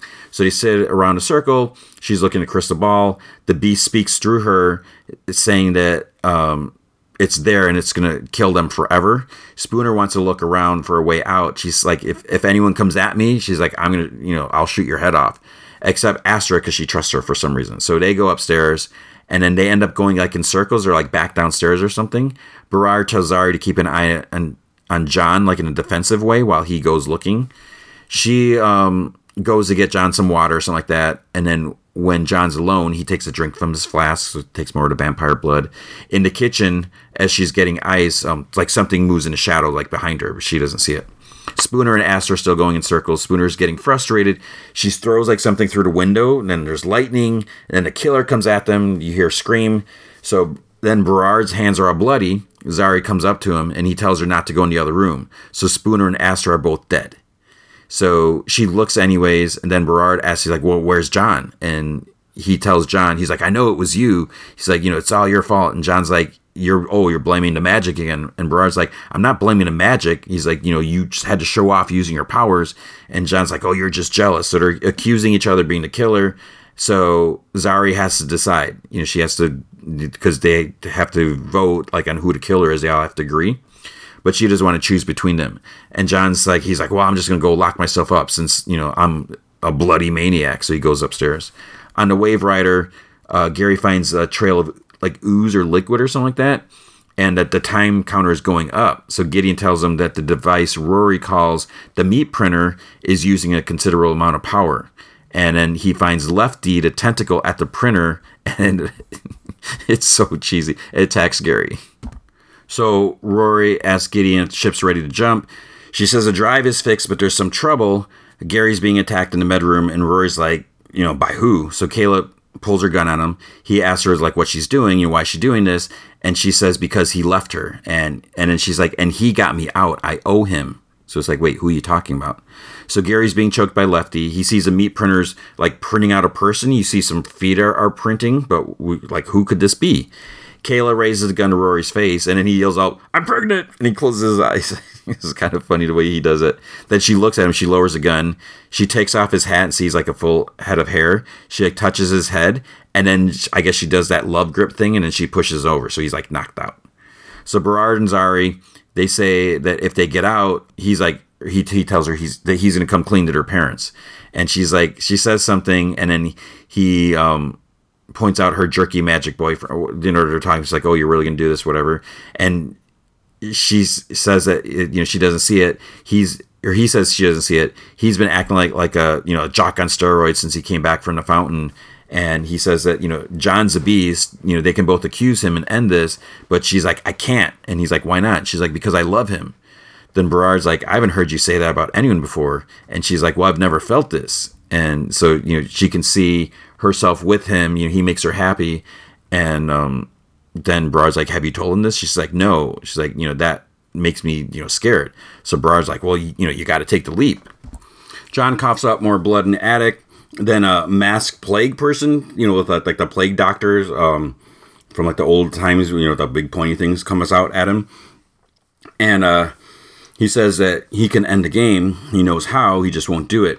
With every sip he takes, he makes a, um, the, the, the prison and this this dude stronger or whatever. He says that John isn't in control; it's in control of John. John tells him to kill him because he's tired of game. He says that you know he loves the power and he loves him. John punches a dude's mask off, and the the dude, the plague dude, has John's face. So he says that you know he's doomed his lover. The game gave him a destructive playground. He's uh, um, pulled by you know John's new addiction. John yells, "I'll kill you!" and he attacks. And then Zari and Berard hear him yell. They run upstairs. They see the creature holding John up as he, you know as he like takes a, a look at him or whatever. He's like, "This is who who he really is." But Zari doesn't see his face, so she stabs the the dude in the back with the fire poker. He screams, and then they're all back on the wave Waverider, like around the table. So and like Nate like reaches for his back to see if there's still a knife there, and Ava gasps. She's like, "Sarah's a beast," but it's like too late. Behrad's like, no. He's like, there was an actual beast. And then John says, like, it's like, you can't give Gary any responsibility without him buggering it up. It's like, dude, you're the one that messed it up. So this is another reason why John's just so annoying. Ava wants to try again. They're like, no. Then Sarah looks outside and asks if they're home. Then Lefty's like slinking across the floor and they're like, ew. So John's feeling woozy as he walks through the halls. Spooner's happy because she caught Lefty. John tells Sarah and Ava that he has a huge hangover from the magic. He tells Zari that he's just going to go hang at the house.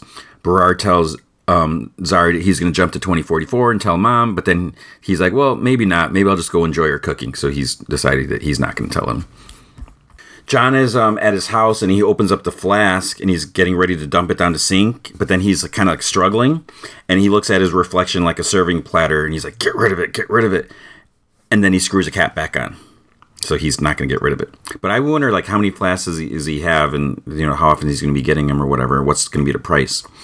So uh, then Sarah and Ava are looking for Gary. They see an alien crouched on the floor and they're like, "Where are your, your glasses, whatever?" Spooner, Nate, Astra find Rory lying on the floor. Spooner checks his pulse, he's alive, and Nate's like, and he has hair. then Zari visits John with some tea. He's passed out on the sofa. She wants to tell him that she's in love with him. He rolls over and she sees a wound on his back. It's the same wound from the fire poker.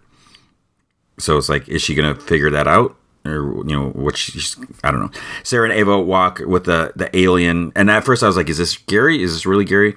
Nate um, calls him to look at Rory, and then Sarah stops and looks the other way down the hall, and she hears music. She hears like Space Girl, Goodbye Forever, the whatever. So at first I'm like, what does all this mean? But then, and I was like, and who's being 3D printed? It should be super obvious. And I don't know if I missed it, but then the preview they show, Bishop's back. That the the dude, the annoying dude with the beard that cloned Sarah and all that stuff. So he must be the one that that saved um, Kayla, and so she's printing out him a new body to bring him back or whatever. So. So I mean, it was uh, actually I I have to say I did enjoy this this episode. I mean, it it was uh it was funny and everything, and you know there, there's uh some some good good moments and all, all that, and I as as cheesy as the game thing could be, it it, it was it was fun, you know. So I I like that. With Stargirls season two, episode two, Summer School, chapter two, there's like some someone's like dancing to girls just want to have fun. She's drinking wine. At first, I was like, "Is this a, a girl, a student at the school?" Um, smashing plates on the floor, um, all this stuff. Doorbell rings. She has a suitcase packed, but it's it's actually it's like, "Oh, this was Cindy's mom," because so Cindy's at the door. She's like, "Hi, mom. Who changed the locks?" So and then she holds a crystal up to her eye, and her mom's eye glows, whatever, and you hear like evil laughter in the in the, in the background. Then it cuts to Milwaukee, Wisconsin, the Ordway, like Jerry Ordway, the Ordway Home for Children. Six days ago, some girl named Jenny has to leave. The the lady running it, Mrs. Ordway, she apologized. She's like, "That's how it goes." She's like, "We need space for kids, and you're not a kid anymore." So I don't know if she's 18 now. Um, child welfare stopped by and they left her. They're like, they left this for you, and it's like this old tin of lozenges. It's like, gee, thanks. Um, Jenny asks if it's about her brother, and the lady's like, I have no idea. So she gives her advice. She's like, and don't try to be so perfect in the real world, you know, for you know, for people to like you. She's like, and it's a little annoying. And so Jenny sits on the steps. She finally opens a tin. There's this toy car in there that says Todd on the bottom, and then also her dad's ring. So then her face kind of flickers green, and then a ring glows and floats out of the uh, out of the, the, the tin, and um, then it, it hovers and then it flies onto her finger and it pulls her forward. Then it cuts to the present day. Courtney and uh, Jenny are in the kitchen. So after their fight, whatever, the staff is trying to go after the ring. Courtney tells it the flight's over and go to the crate. Jenny apologizes to Pat and Barbara about the damage. You know, she's like, I had no intention of fighting anyone when I got there. And, and Pat's like, you know, says something about the damage, you know, Courtney made or whatever. And she's like, it's not my fault. It's like she broke in, was trying to steal a Green Lantern. And Jenny's like, I wasn't trying to steal anything. It belonged to my father. And Pat's like surprised. And uh, Jenny's like, his name was Alan Scott. And, you know, so he, he, Pat's just like looking at her. And Barbara's like, does that mean, name mean something to you? And he's like, yeah, it's the Green Lantern. And she says that the ring led her there. So she introduced herself when he says he's Pat Dugan, she's like, You're Stripesy? You're a legend. And he's like, I am? She's like, Yeah, you're a mechanical genius. And then she turns to court and he's like, And you have Starman's staff. You must be. And she's like, Not Starman's daughter. So she assumed Pat must have taught her how to use a staff. You know, so then she's like, you know, can you teach me how to use a ring? And then the, like the dog, what's what is a dog's name? Dog comes up to her and he likes her and everything. So you can see he's like Courtney's a little bit jealous then Barbara brings Jenny up to, to Courtney's room, and she had asked Courtney to let her have it. You know, she, she's going to sleep on the couch. Then uh, she looks around the room. She admires like the pictures. You know, Courtney has on a bulletin board. You know, all these like family pictures. So you can see she's like, wow. You know, she's has all this this great life or whatever. She sits on the bed. She pulls out the picture she has of her brother, um, her and her brother when they were tiny, and her eyes glow, and then the lantern grows glows in the kitchen. Um, Courtney's like fussing, lying on the couch. She like has like nudges the dog off the sofa and everything. Pat comes down, gives her a pillow, and she asks Pat like he's like, "How do you know that she's really Green Lantern's daughter?" And he says that you know, well, the JSA didn't talk about their kids a lot in, in order to protect them, but he knows that they had them. He's like, the ring only worked for Alan, and she's like, well, the staff only worked for Starman, and now it works for me. And she's like, you know, what if she's not who she says says she is? What if she's a spy? What if she's really working for the ISA? And he's like, you're look you're looking for villains everywhere. He's like, you know, the life you're pursuing is more about helping people and over fighting bad guys.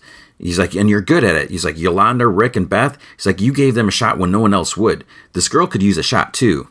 And then, you know, he just goes upstairs and then the dog jumps back on the sofa, like on top of her pillows. And she's just like, ah.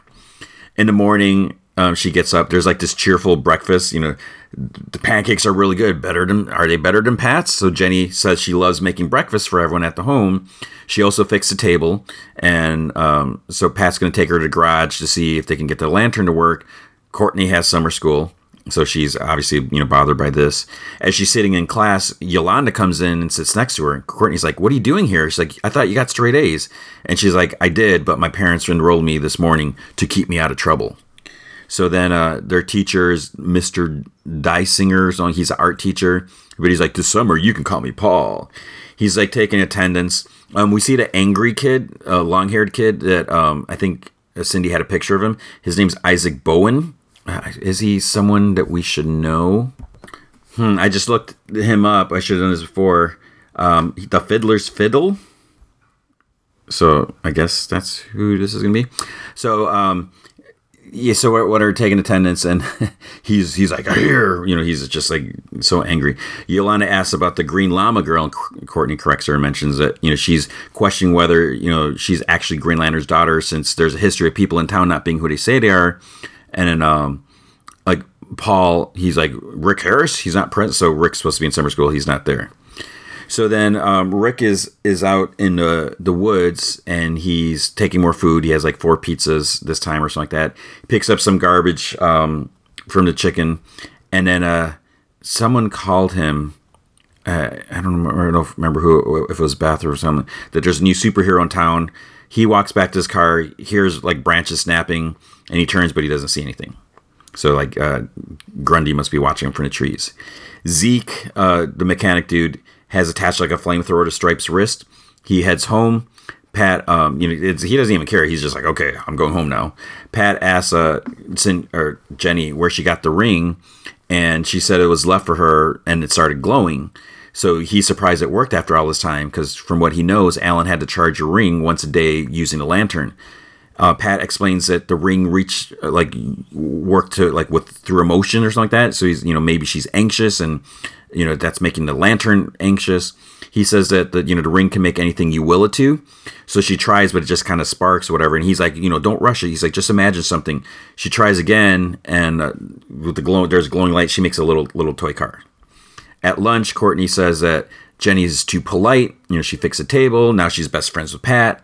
Yolanda tries a pancake. She's like they're really good. And courtney tries one and she's like Ugh. she's like they are. And she gets you know she gets she dumps them or whatever. You know, she take clears off the, the table. Cindy's mom is cleaning up all the broken glass and hears a low voice. You'll never escape her. This old Jaguar drives the Blue Valley. This dude with a cane gets out and a top hat. So I'm like, is this a shade? He goes uh, to see Barbara. He says his name is Richard Swift. So there you go. Uh, Card says that he deals with things old and curious. So uh, the late William Zarek had a bunch of stage props, and if the American Dream would sell his collection, they'd probably make a ridiculous. Uh, he he would probably pay a ridiculous amount.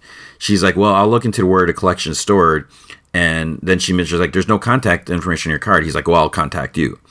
And then he's like, is there a place I can get some tea? And she's like, oh, there's a diner or whatever. At the garage, Jenny um, is still making a car, whatever. Rick and Beth are there then Courtney and Yolanda walk in, and then she's like stops, and uh, she says hi to Yolanda. Rick and Beth uh, told her about her, or whatever like that. She's hesitant, but then she like shakes her hand. So Yolanda, because you know she's just heard from Courtney. Courtney's like, "You told her about the team? Why?"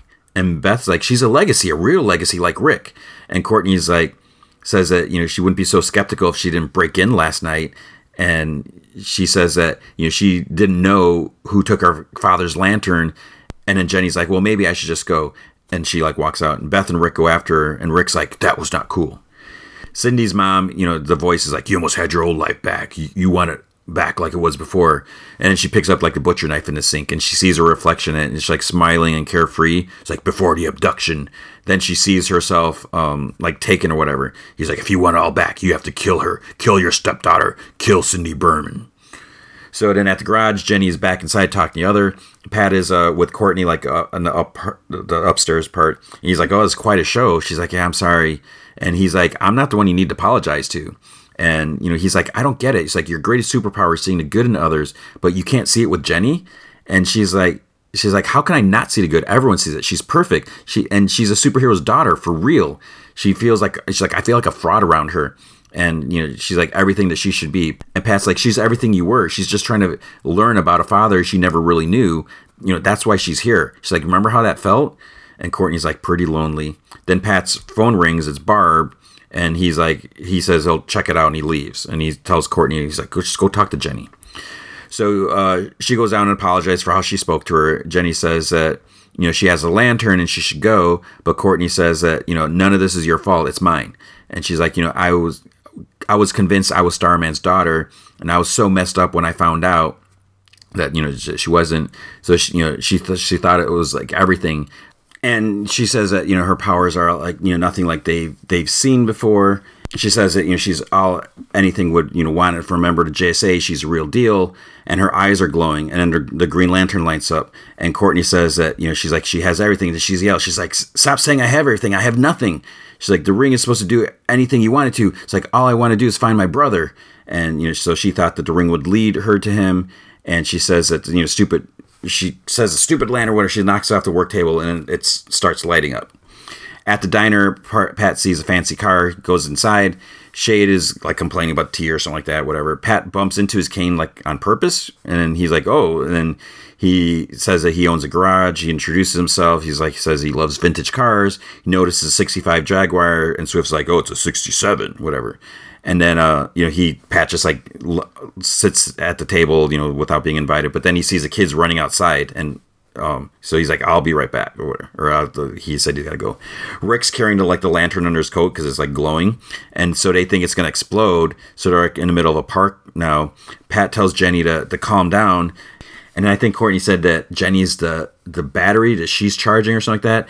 So she's like she can absorb the energy before it explodes. So she picks it up and she tells them they all need to leave because it's not working. She's just like, just go. And Courtney's like, I'm not going anywhere. She's like, you can do this. And Jenny tries again, but now it's starting to work. So it's re- it reverses, but then it sends them all flying back. And then there's this like big crater where Jenny was, and Beth's like, she saved us. But then they see, you know, they thought she's dead. But then they see her like floating in this ball of green energy. And she's like, hey guys, I guess I can fly now. And they're all smiley, whatever. So back at the house, the dog snoring on a couch next to the Courtney. She gets up, sees her mom. She's like, oh, is Jenny awake? And Barbara's like, no. She's like, she was gone before I woke up. Pat looks at um, a file in, in the basement. It has the Shade's name there. So the picture's kind of blurry, but you can see like his watch and there was like they said something about the watch at, at the restaurant at the diner. Courtney comes down and she's like, "I'm done." Or she, or she's like, if you're worried, I'm gonna dig through old files again. Don't. She's like, I'm done with that. Jenny made me realize what's important: friends, family, and Stripesy. She's like, yeah, I, I should have treated you more like Jenny did when we moved here. Uh, you know, it's Courtney Whitmore, first daughter, sister, friend, and if a villain comes up, then it'll be Stargirl. And then he's like, well, you know, it's funny you mentioned that because, well, there's a villain from the old days called the Shade. He's bad news. He's the last member of the Injustice Society unaccounted for. He's like, I think he's in Blue Valley. Then Courtney excitedly says, I'll get my staff. So Courtney comes home, calls out to her mom, says she's hungry again. Mom is waiting there, uh, and it, you know she attacks her with with knives, and Cindy takes her down. Then there's this uh, big glow comes out of Cindy. Her face is like half purple or three fourths purple, whatever and then and she smiles. So she has a crystal. Her eyes are glowing. Sinful human, so easily corrupted. Or like so. Then she kind of like sucks out her mom's or stepmom's like essence or whatever, and it like goes into the crystal, and then just just like just burnt ashes are left. And then Cindy like licks her lip, mmm, delicious. And then there's like the struggle, and then Cindy's back. She's like, "Let me go."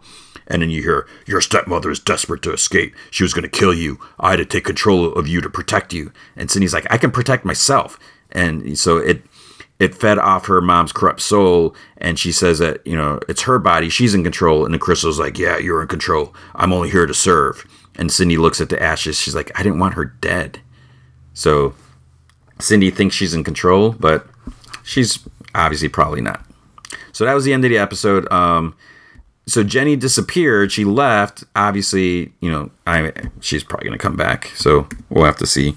And there's gonna be uh some something happening to Mike next episode, uh, seen in the preview. So it was a good episode. Then with uh, Superman Lois, season finale, season one, episode 15, Last Sons of Krypton. Lois and Superman are, you know, they're, they're just standing there wondering what to do. The What's his name? Uh, Iron's AI can't locate Edge or Jordan. Uh, asks John if it should keep searching, and he finally is like, yes, don't stop. Lara tells him, he's like, you're to fail again as, you know, she gets taken away. Uh, Lois is asking about, you know, some different places. Like, you know, Superman can't he's like he can't hear him anywhere. He's like, you know, where could he be hiding? And then he tells Irons to stay there in case you know something happens. He's like, you know, I was like, I'll find him. We see Kyle, Sarah, and Lana. They run to the wreckage where Sam was driving. Sarah asks John, "Why would Edge take Jordan?" And you know, so he doesn't know what to say. He doesn't say anything. Obviously, Jordan Zeta Rho gives Edge instructions, obtain the necessary objects. You know, he's like, "I'll make sure you know you're not disturbed." And he's like, and you, son of Kal-El, will help me do it, or something like that.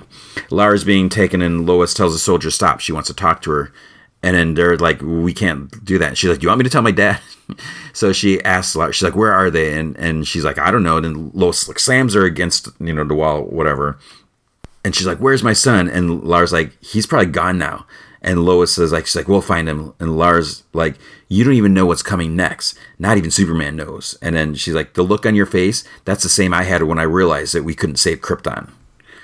So the uh, crowd is up in an uproar outside. You know, Sam says that you know he doesn't have time for this. Kyle says that you know they they can go or they can help, and Lana's like, we're staying, you know, to help.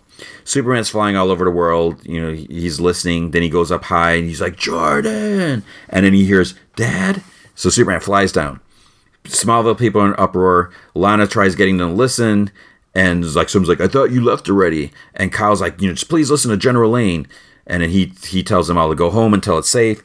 He said that, um, or they say that that the news said Superman saved Metropolis, so why is the DOD still in Smallville? And Chrissy's like, because Edge was never caught, and Sam doesn't say anything, but he was caught. He just he he escaped. So uh, whatever. It's, it's just annoying. Then Edge swoops in and he's like floating, and they're like looking at him. So Jordan's like on top of like some volcano or something like that. Superman comes, they hug, and Jordan's like, "What happened?" He's like, "You know, I was in an accident, and Edge grabbed me." And then then he shoves Superman with his eyes are glowing. He's like, "I was eradicated."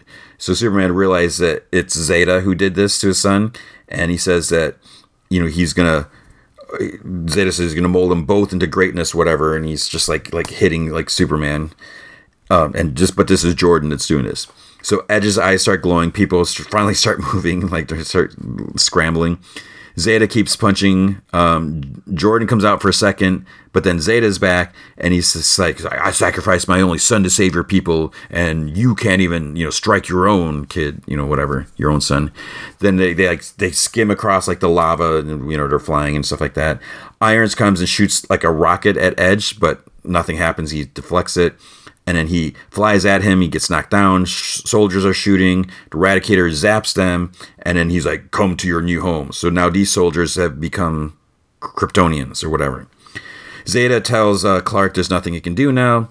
The Eradicator does something with like kryptonite or something like that. The soldiers zap. They go. They, they go flying up. Superman arrives. Sam says they need to evacuate Smallville. Sarah's like, "Is there any word on Jordan?" And um, Sam just kind of dismisses it. You know, he's like nothing yet, but then he realizes that you know she cares, whatever. Then he's like, "We have the world's finest looking for him." So that was nice that he wasn't like a cold jerk to her because uh, you know she's just a kid and she cares. Superman wonders just you know how he can stop him. Lois is like, um, you know, says that well we can help. You know, they they helped him push through the darkness, and you know, so she wants to go into Jorda Jordan um, Zeta Rho's mind with that like headband thing, whatever so Superman flies. He's looking for Jordan Zeta. Chrissy um, writes this like immediate evacuation article for the paper. Lana and her family they pack up. They leave their house. Irons is working in the barn on weapons. Jonathan comes in with like all the weapons he could find. He, somehow he got like some machine guns. uh, Sam brings some equipment. Uh, John puts up this new power source in the hammer. It's like it's red, so it's like the solar sun thing, whatever. Lois has the headset thing. Uh, Superman arrives, and you know he's just like he's like shakes his head. He's you can't believe you know this is while this is going on. Irons tells them that uh, the red solar tech plus the hammer's kinetic force uh, should be enough to get through Edge's force field and dissipate his powers. The bad news is it has to be like this really long throw, and so Edge has to be like held down, locked. You know they have to get him. Superman's like, "I'll take care of that." So they give Jonathan his fancy rifle that began, belonged to Thaddeus Killgrave to use only if he has to. He's going to be protecting his mother while she tries to get through to Jordan. So Zeta talks to the new Kryptonians about this being their home. They fly off with Eradicator. He flies into a mountain or whatever. Um, I guess that's like the mines, probably like because there's a bunch. Looks like there's a bunch of the, the Kryptonite X or whatever, the glowing stuff, yellow glowing stuff. Eradicator starts uh, glowing again, and uh, big energy circle starts expanding. The others land outside the mountain, and Superman realizes they're in the mines. So there's traffic jams. Everyone's trying to leave town. Iron says it's like so terrible odds, and Superman's like, yeah, um, but you know better together. So they fly to the mines. The six soldiers rush at them. There's a fight. Superman starts plowing through them one at a time because um, you know he's got the experience fighting. They may have the same power level, but yeah, obviously he has advantage. So uh, he almost reaches Zeta, but then one grabs him from behind. Iron zaps him with the red solar tech. He, uh, he grabs him, takes him to the barn. Uh, so they have Jordan now. He tells Lois that he won't be out for long. And then uh, then Irons goes to, to Superman to, to, help, whatever. So Lois puts a head tech on him. Jonathan's like, "Mom, I got you," and she's like, "Yeah, I know, whatever." So um, then she's walking through Zeta's memories. She sees he's talking to Edge, like it's time, whatever. You know, when he's a kid, so she has to go deeper. The soldiers, uh, super soldiers, Kryptonians, whatever, they're chasing Superman. Edge is still glowing and whatever, and this power thing is expanding further. There's still traffic. Um, energy is reaching and zapping the town. Kyle goes into his burning building because there's a lady. It's like you're supposed to be evacuating lady, and she's sitting inside. And, and, you know whatever. More memories. We see young edge uh, then zeta turns and says you'll never get to him. He's buried deep. And he's like you don't even know where to look. But you know it's like i know where to find you. So then jonathan uh, he's like talking he tells jordan he's like you need to wake up. He's like and then you know eventually jordan's eyes open, he stands up and then his eyes glow red. People are gathering at the diner. Lana, you know, they're they're hiding in there. Lana's like, we have to get low, whatever. There's an explosion outside, and Lana's like, or uh, Sarah's like, Dad, because you know he was in the building, the building, whatever. But then you see him walking out slow motion, uh, carrying the lady. It's just like it's kind of cheesy. Jonathan has no sh- no choice. He shoots Jordan. He goes flying back, but then he gets up. Jordan um, tries to shoot him again, but Zeta Rho Jordan rushes to him, grabs the, the, rifle away, then grabs Jonathan, floats him up in the barn. He's like kind of kind of got him by the throat, so he's just like like kind of you know trying not to get choked. Um, then there's these memories flash.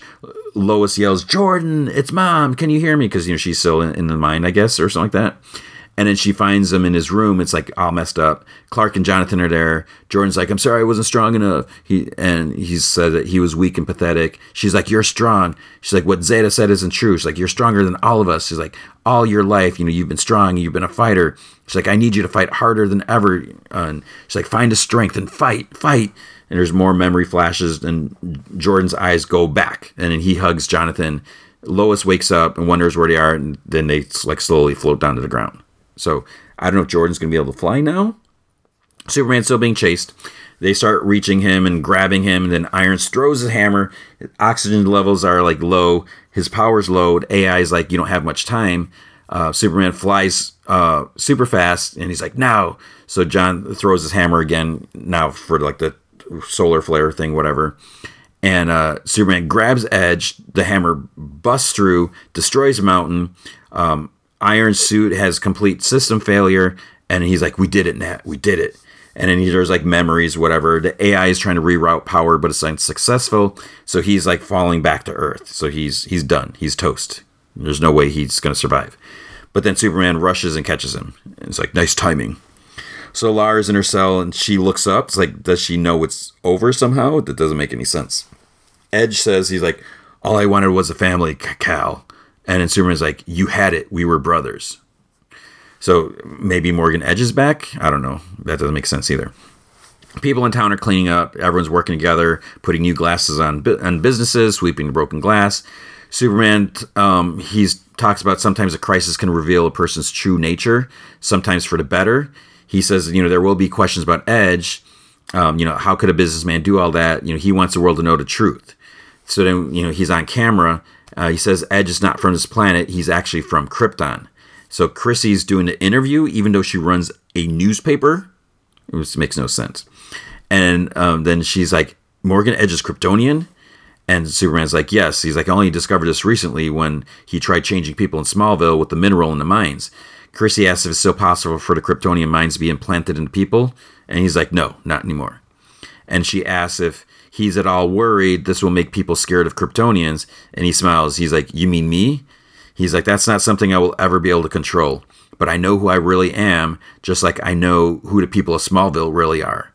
And she's like, What do you mean by that? He's like, I saw people find strength they didn't know they had. They faced their fears and they became heroes. He's like, I'm not the one who saved Smallville. The people did. By going through this experience, Smallville will be stronger than ever before. So there's a big barbecue at Lana and Kyle's, I'm assuming. Lois comes up um, and she wants a recipe for his victory ribs or whatever. And he's like, normally, he's like, that wouldn't be an option. But for you, he's like, we can make that happen. So then Lois goes to talk to Chrissy um, Clark gave her something, you know, before or whatever. He's like, oh, there's, you know, Chrissy Beppo. So um, he sees uh, the the annoying mom at school who who was changed waved to Lana, and he he says to Lana, he's like, oh, I see you two made up, and he's he's like, I'm glad you decided to stay. And she's like, yeah, Kyle got his job back, and she's like, the choice was easy, and she's like, you know, Smallville's home, and and she's like, oh, and and I also I met my best friend here.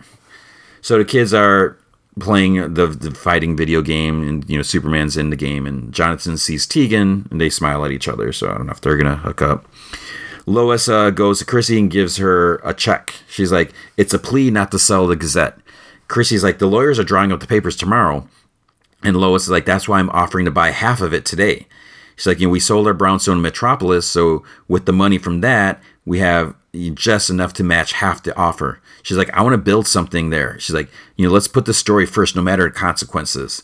And then she's like, yes. And she's like, this is the happiest day of my life. And they hug. So Irons tells uh, Sam. He got a hard sell from the DOD. He finally decided to come on board.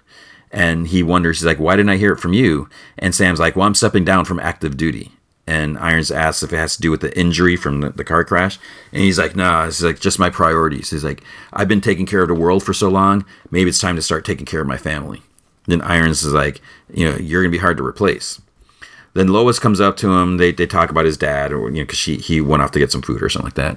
Um, and he said he's thinking about reaching out to his sister, you know, actually making contact this time. And you know, she's like, well, you know we, we have a lot of work that needs to be done on the farm. And he just laughs. He's like, I don't think that's a good idea. And she's like, you know, he really trusts you. You know, talking about Clark. And he's like, oh, it's not about him. He's like, every time I look at you, he's like, I see my wife. He's like, the only woman I've ever loved.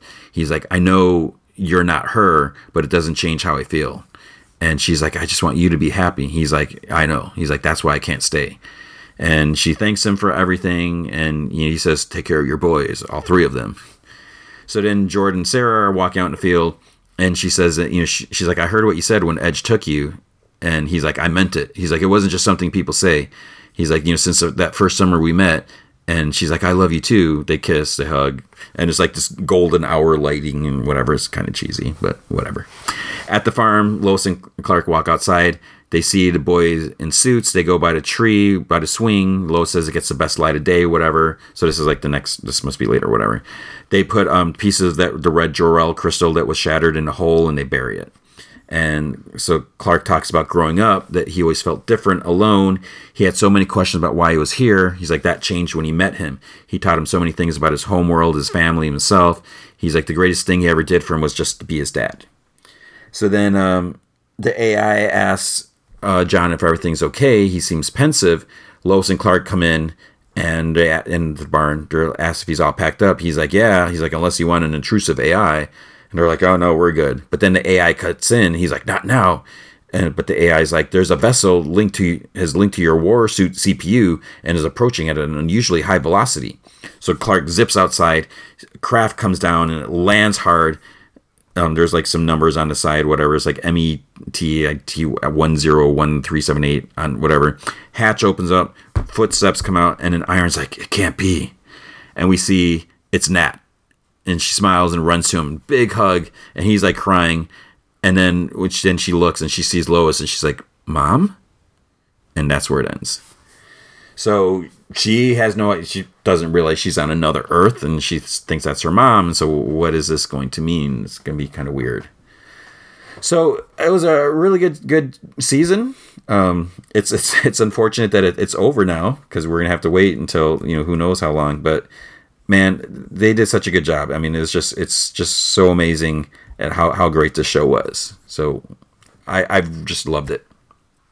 Okay, then what if season one, episode two. What if T'Challa became a Star Lord?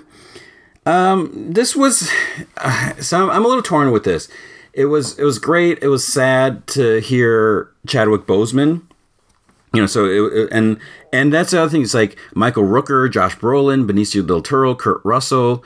You know, Karen Gillan. We had like all these uh, uh you know, there were actors doing their their roles except for Drax. So I don't know what's going on with that.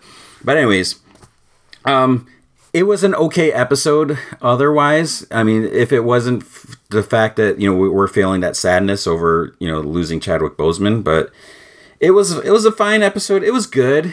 Um, I don't know. I don't know. Well, anyways, so this is what happened. Uh, we get the same exact Watcher intro, so I guess we're gonna have that every episode, which makes sense. So that's fine. So it starts off on Morag. Star Lord walks into the building where the Infinity Stone is, um, and then uh, we hear Korath. He's like, "Who are you?" And Star Lord reveals his face, and it's T'Challa. So Korath knows who he is. He's like, "I'm a big fan of your work." And, and it's funny because the character's like so different. This is a guy who's like, when he's like, "I'm Star Lord," he's like, "Who?" So that that dude, um, he tells the other guys like, "This is a legendary thief. He steals from the rich and gives to the worthy." And he's like, "I don't know if I should bow or kneel to you." And you know, he's Korath feels bad that he has to take the stone back because you know his boss Ronan is, is a super super super intense whatever, uh, and he talks about a career change, but you know, T'Challa's like, ah, he's like, oh, we're all filled up whatever. So he's like, well, we'll have to uh, fight, whatever. And Korath like, it would be my honor. And, and then he, uh, they're fighting and stuff like that. But then uh, Star Lord or T'Challa tricks Korath into punching like the stasis field thing, whatever, and he gets knocked out. And T'Challa's like, I almost feel bad. And the other two start shooting. He uses a force field thing that like go like the shoot reverse, whatever, knocks them back. And then uh, he he looks at Korath. He's like, "Well, I have hired worse," and he carries him out of the building. Outside, there's a swarm of soldiers with guns and they say he's outnumbered. And T'Challa's like, yeah, but a Ravager never fights solo, and nothing happens. So then he says it again, and they're confused. And then Yondu's arrow comes. You hear whistling, and it takes them all out. And then they walk to the ship. So we get a flashback to Earth, Wakanda, 1988. Young T'Challa says he's tired of living in a bubble. His dad, King T'Chaka, um, talks to him about the bad things out in the world, you know, people with war and everything like that. So then later you see T'Challa running, he's like throwing a spear, and, and then it goes through like the bubble, like the force field. He goes out to get it. At that moment, a Ravager ship uh, arriving to abduct the spawn of the celestial ego arrives. And so on this world, y- uh, Yondu outsourced the task to subordinates. So when he sees T'Challa, he he calls them morons. He's like, "You grabbed the wrong kid." He's like, and one of the the Ravagers like all humans look alike, but obviously T'Challa and you know young Ch- T'Challa and young uh, Peter Quill look nothing alike, but whatever. But T'Challa is like excited because he wants to explore, so he has no problem being abducted. Twenty years later, Ravagers with Korath are at a club. They're celebrating. Thanos is even there.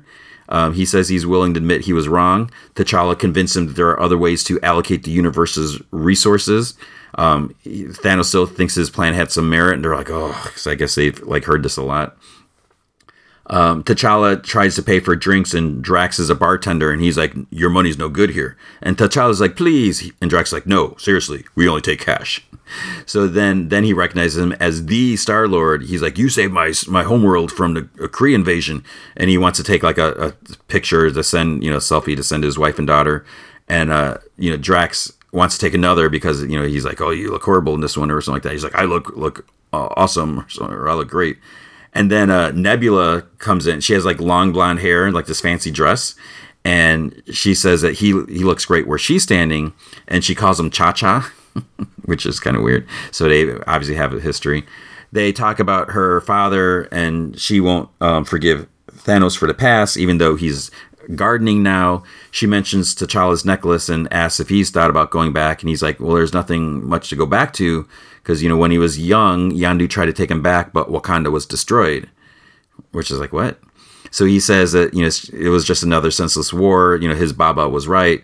So now he saves other worlds, and she says that she has a job for him. So she shows him a thing It's called Embers of Genesis, this nutrient-rich cosmic dust from an ancient supernova with the power to terraform entire ecosystems. So with just one ounce, you can um, you can like I guess save like a dying planet in minutes or something like that. So there's this huge payload you know she's looking at. T'Challa says they could feed billions of people on millions of worlds and eradicate hunger across the galaxy. Korath jokes about not. He's like, well, don't tell Captain Genocide because this is you know Thanos. And then he he finds out that Nebula is Thanos' daughter, and then they're, they're both like adopted, you know, because Thanos and was there too. Yondu um, asks who who's the mark, Taneleer Tivan, also known as the Collector. And Yondu's like, it's suicide trying to go after him. So T'Challa talks to Yondu to try to convince him they should go. They go over to schematics over his museum, base of operations. It's in a mining colony in the severed head of an ancient celestial being, as we've seen. Thanos says that um, the collector has a black order doing security. So it's interesting that now they're working with him. Nebula and Yondu meet with the collector. Uh, T'Challa snuck out. Um, he's like searching the place. It's huge. He walks past Cosmo and Howard the Duck talks to him. So then T'Challa's like, he's like, asks him if he can help him find the embers. And Howard gives him like these complicated directions. So T'Challa just blasts the lock and asks him to give him a tour.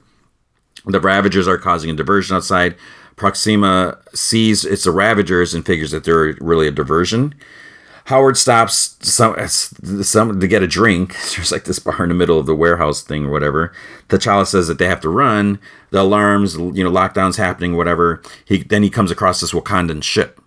Uh, his necklace starts glowing, so he goes inside, and there are mannequins in there with like the Dora Milaje outfits, and there's a computer hologram of his dad. It, it turns on, and he, he says that his son T'Challa, the crown prince of Wakanda, was abducted by an alien spacecraft and then um, then he also addresses uh, T'Challa if you were out there, and you know he says all this stuff. He's like, "We won't stop looking for you." So Nebula comes in and pulls a gun at T'Challa. The collector's holding Yondu. She's like, "Oh, I hope you understand." She's like, "I had a debt with the collector, and you were the payment." So they're thrown into a cell with the other Ravagers. Yondu asks if he's okay, and T'Challa slams him, you know, against the force field door. He's like, "You lied to me," and Yondu says, "I was protecting you." So he must have lied about saying Wakanda was destroyed. Um, he's like, "How is lying protecting me?" And Yondu's like, "He's like, we're alike. We're explorers. We're family." And then T'Challa's like, "We're not." And she's like, "I'm nothing like you." And then um, he's knocked out by uh, Maw, and he's like taking the collector. So now T'Challa's in the case. Nebula comes. Uh, Korath is outraged. He's like, "How could you do this to my best friend T'Challa?" so she pulls a gun but then she shoots the guard like that's like behind them or something like that she says that she's there to rescue them she says that she told T'Challa the truth from the beginning and we see like a little flashback and also says that you know she didn't know about the Wakandan ship T'Challa you know takes a necklace and he, he uses like the points of it to like break through the case that he's in Maw captures him with his powers but then he gets shot behind from Carina the collector servant girl Alarm goes off. T'Challa's escaping. The collector punches him as he runs by. They start fighting. He has this like big fist that he hacked off a Kronan. Um, there's like other stuff like he has like a dagger from the Lord of the Dark Elves, and you, you see like this case with all the stuff. He has like Captain America's shield, he has Mjolnir, all this or whatever in this case. Then he puts on like Hela's helmet, um, and you know so he can get access all the, the knives to start throwing at him. The Ravagers are running; they're being chased by the Black Order. Thanos tells him to get to the ship; he'll take care of them. Nebula is like, "That's crazy," and he's like, "No, not crazy, mad." Yondu's arrow knocks um, the helmet off the collector but he gets stabbed. Um, but he catches the arrow, or, or, or, the collector catches the arrow, and he like he cracks it or something like that. Thanos is doing well, but then he starts getting overpowered. He's about to get impaled, but then Nebula comes shooting, and she puts some of the embers in the big dude, and the terraforming starts happening like from inside of him. T'Challa and Yondu are still fighting. They manage to put the collector in a case. Carina comes and takes the collector's control bracelet, and she opens several other uh, cases that have aliens in there. And he starts like begging them to stop. Or he's like, "I took care of you, and I put roof over your heads." So they're all gonna like tear him apart. T'Challa and Yondu escape in a different ship. They contact Nebula, so they're to meet at a rendezvous point. Um, Cosmo's on the ship. And Yondu's like, "Oh, he must be a stowaway," and he, he looks T'Challa, which that seems out of character that Cosmo would be licking anyone like that. Yondu starts to apologize, but T'Challa says there's no need. You know, he was the one who wanted to see the universe, and you know he's seen he's seen a lot of it, but you know he's not sure where he belongs. And Yondu says, "Well, there's no place in the galaxy that you don't belong." So all of the Ravagers return to Wakanda. They walk into the throne room. Um, Baba is still there. T'Challa introduces them to the Ravagers. There's a celebration. like Thanos is talking to Dora Milaje. He's like, and she's like, it sounds like genocide. And he's like, no, it's not because it would have been random. He's still talking about his plan. Then it cuts to um, the, the final scenes, a Dairy Queen. And there's like 80s music. Um, you see some workers like mopping the floor. He's wearing a Walkman. And then someone is behind him even though they're closed. It's ego. And he's he's like what peter? Can't spare a little time for dear old dad? And his eyes glow. So it was kurt russell of ego. The watcher says too bad this might spell the end of the world. That's a story for another day. So maybe we'll get a sequel to this and then at the end it's like dedicated to our friend our inspiration and our hero chadwick boseman so, I mean, I guess it was a good episode. I don't know what it is. There's something, uh, it just, I don't know. I mean, I, I guess there's some cool things, um, seeing how different they were. And it was funny, you know, it had that Marvel humor, but I, I really don't know what my problem with it is. So that's, that's kind of annoying, but it was good. And, and as always, just like last week, I don't know what's next, even though I'm, I'm pretty sure it's, I, actually, I did know it. I remember seeing, I think I saw it on IMDb, but I, I totally forget. But that's fine. So check it out on Disney Plus. All right, with Titans. So last time, you know, they they dropped the first three episodes. I didn't talk about episode three, so I'm to talk about episode three and four. Episode season three, episode three, Hank and Dove. This was this was a crazy episode. I was like, holy shoot. Um, so Dick digs up Jason's grave. He replays the fight against Red Hood. He finally gets to the coffin and it's empty. He talks to Hank, Dawn, and Kory. Bruce said that there was a body. Kory wonders if, and then Dick cuts her off. He's like, no, it was him. And Bruce, like, didn't know Jason was alive. Otherwise, he wouldn't have killed the Joker. Um, Ra's al Ghul's and Kadeem. Kory says that, you know, if someone's bringing people back to life, maybe they could bring Donna back. And there's just kind of like silence. And then Dawn's like, you know, maybe he faked his death enough to fool Bruce um, Hank's getting frustrated. They're just sitting around talking about it. He's like, you know, if it comes down to it, you know, to just me and Jason, the kid's going down. Dawn kind of sighs. She's like, so we're killing Jason now? And Hank's like, he wrote his own ticket by taking people out. Game's over. So he and he like leaves the room. Dawn goes to talk to him in the kitchen. She's like, "You need to give people a chance to get their heads around this." She's like, "This is Jason we're talking about." And Hank says that they need to forget it's Jason. You know, they you know put blinders on or they'll get soft. And Hank goes off on some more or whatever, and Dawn just looks at him. She's like, "Just dial it down a notch, will you?" So I, I loved their interaction with him. I, I, I really think it's great. Hank gets a call and it's Jason. So he's alone in the kitchen. He's Jason's. He's like like on the floor. He's like in tears. He's like, I know I effed up. He's like, you need to help me out because he's he's like not even in costume or anything, and he's just like strung out and whatever. And then he's like, oh, I shouldn't have called. He's like, um, is anyone with you? And he's like, no. He's like, you know, all the stuff I've done. He's like, you have to believe me. You know, it's it's not my fault. He's like, I don't know what's happening to me. And Hank tries to convince him. He's like, that he's like, well, where are you? And but Jason's worried that he'll tell Dick. He's like, Dick will kill me or whatever. He's like, I won't tell anyone. Beast Boy's at the back computer. He wants to send Bruce a message, and the computer's like, no contacts found. So he records a message anyways. He's like, you need to come back. He's like, you know, Jason's alive, or they're saying Jason's alive. You know, we need you. Connor comes in and he asks, he's like, do you think he's going to hear that? And um, uh, but he's like, you know, there's no way he's not checking in, you know, some back door or whatever, because uh, you know, he's like, you know, if Jason's killing people, the Titans have to stop him. So then we see Hanks in a cab. Um, they don't know where they're going. The driver doesn't know. Hank's waiting for Jason to call. He finally calls. He asks if uh, Jason asks if he's alone, and he tells him to go to go to the old Gotham Observatory. So Jason um, is obviously playing him. You can see that there's something going on. So Hank gets there, and then Jason tells him he's being tracked with his phone, so he has to trash it. So he's like, you know, Dixon effing psycho. He's like, he could be following you right now. So Hank's like, fine. It's people are always so willing to destroy their phones, which is just nuts. So he he smashes on the ground. Then he he hears a ringing from a paper bag sitting on a bench. So there's a phone inside. Jason tells him to go to the Gotham City gym. Um, he, he Hank gets back in the cab, and the, the driver's like, the board of health shut it down last month. So he gets there. He calls out to Jason on the phone. Jason tells him to take off his shirt and pants to prove he's not wired. Hank's like, really? And then uh, he does that. He's like, okay. Then Hank's like, what's next? The full Monty? And Jason's like, you guessed it. So now he wants him to swim to the other end of this nasty pool. And at the other Hank, you know, so Hank does it, gets in the water. It's just gross. It's not that gross, but but then Hank's like at, at the end, he's like, no more games. And then uh, he as he starts to climb out, Red Hood somehow grabs him from behind. He's like, good to see you, Hank, and he knocks him out. He hits him with something. Connor's at the computer with Dick and Dawn. They see footage of Hank leaving the kitchen and then getting into a cab. Now his phone's off the grid. Then um, then Hank walks in. He gets on his knees and something's like stuck in his chest.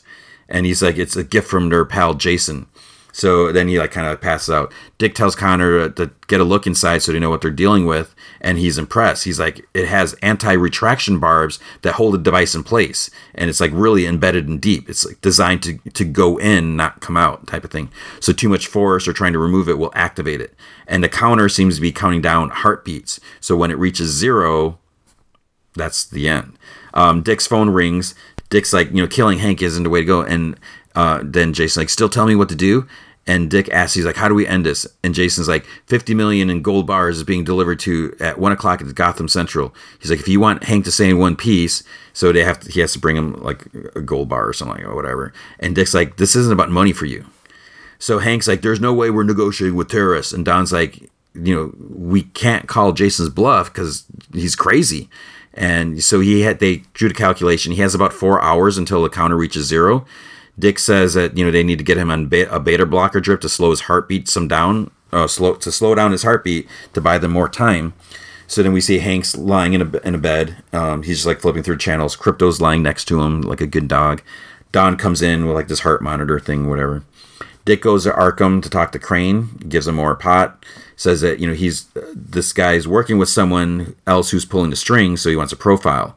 You know, and they're like maybe he's trying to replace the dad he's rebelling against, or whatever. And Crane says that you know he's going to use the tools of the father.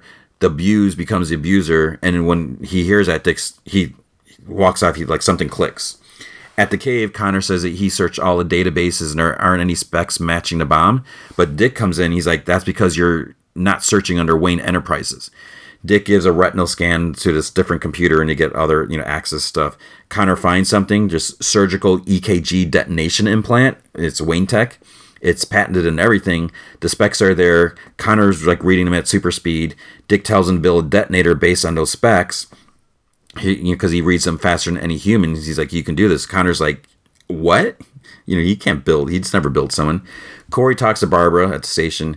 She um, and she has like a little bit of an attitude. Barbara Kory's like, she's like, I need to see the more security footage to see if he was left unattended. Barbara's like, well, after what you pulled last night, I'm not really in a giving mood.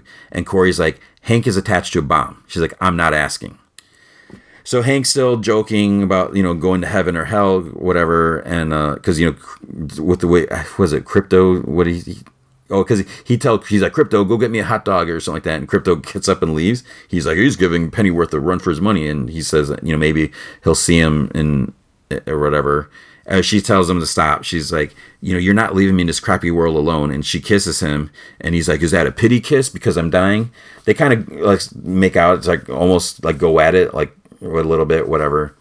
But then, uh, so looking at the morgue footage, there is someone like in a baseball cap, and there's like enough time to take Jason out. I still understand how it happened, um, but where was it? Because Bruce buried a body. I don't, uh, I don't know. So somehow he was tricked. Dawn mentions uh, to Dick that the gold delivery is coming up, and he's like, "We're not taking it." He's like, "That's what Jason wants to make us look like criminals and turn Gotham against us." She's not really helping, happy that they're willing to let a friend die. And then Kory calls in a picture of the henchman. His name is Cyrus Peak. So Dick's gonna go over to the address that they got and Dawn's just sitting there. She's like thinking about what to do because obviously she's like, well, maybe she's going to steal the gold. At the bank, uh, it's two minutes till the gold delivery. Guards get out of the truck. They wonder why there's no one there to meet him. Dove drops down, starts fighting them, and then she calls Jason, and he says that you know, oh, Hank would be proud. Hank thinks about him and Dawn. Beast Boy comes in to, to talk to him.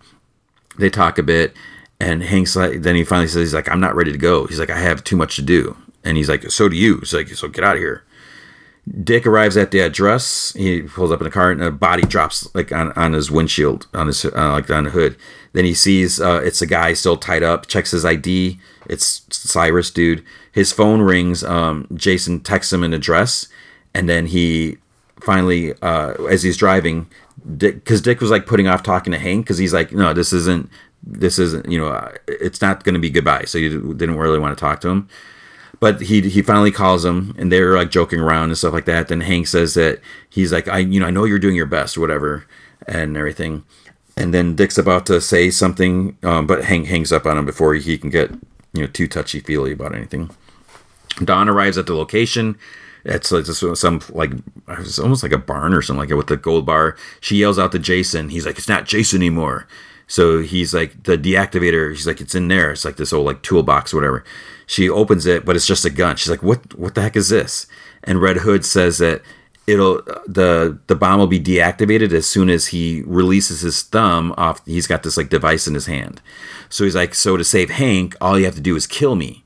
And she's like, "What happened to you?"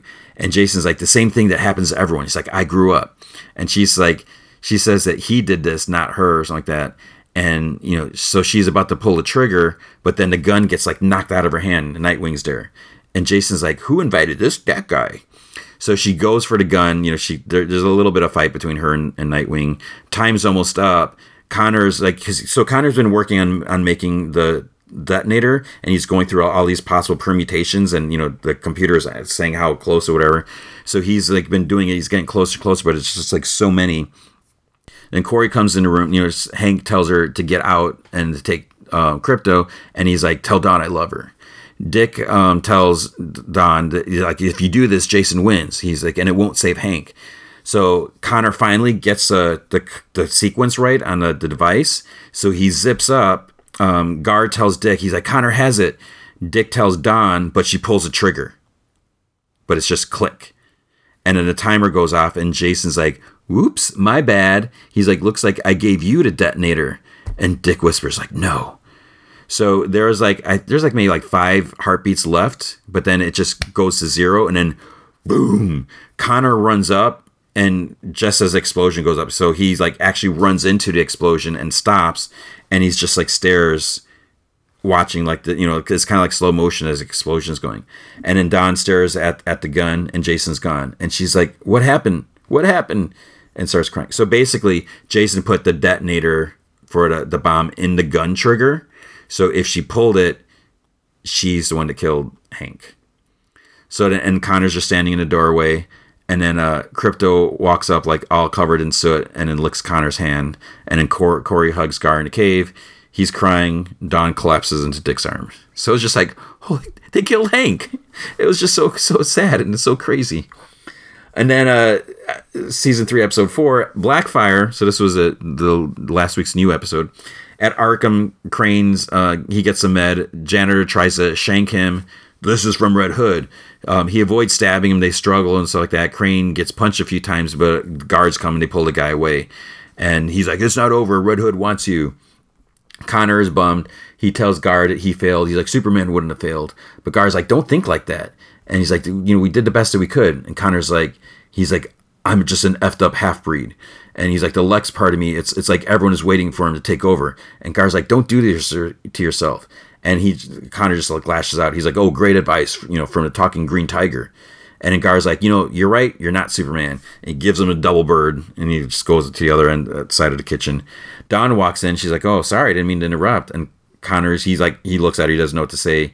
And she looks at him. She's like, hey, it's not your fault. She's like, I pulled the trigger. And he's like, that's not on you. And Connor's like, but it was our job to save him. And she says, it was our job to try, and we did. And she hugs him. She's like, I want him back too. And then Dick comes in, and he's just like silent. So then at a private hangar, Dawn and uh, Dick are there. She says she's going to go to Paris for now. Um, they're talking about like all this what they've been through, like even like with Deathstroke. She's like, you know, Dick said he messed us up, but you know none of us turned out to be killers. And then she's like, "Well, speak for yourself," because she killed Hank. Then um, she says that you know she thinks about the time that she told him not to be Batman. You know she knew what Gotham could do to a person. You know Bruce was onto something when he walked away from this, and she's like, you know, there's something more on the other side. She's like, you could come with me. He's like, you know, I hate fly- flying, and of like, oh, love you, you know, I love you, and they hug. She gets on the plane. Dick's phone rings. Barbara calls and asks how he's holding up. You know, asks how is she, and he's like, she's getting on the plane.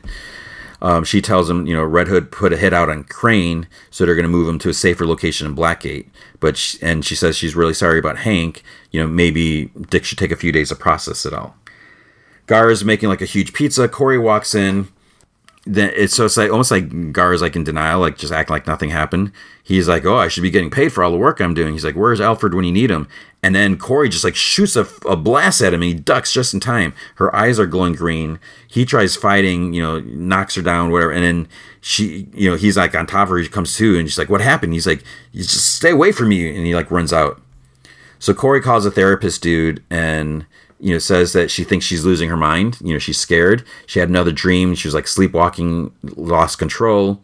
She goes to see Gar and he's like freaked because his arm is like bandaged from he, he kind of got like singed a little bit. Uh, she says that she had another one of those dreams or visions, and then you know he does he he still like cares and concerned. He asks her like what what kind of vision, and she says it's like her, but it's like watching her from the outside.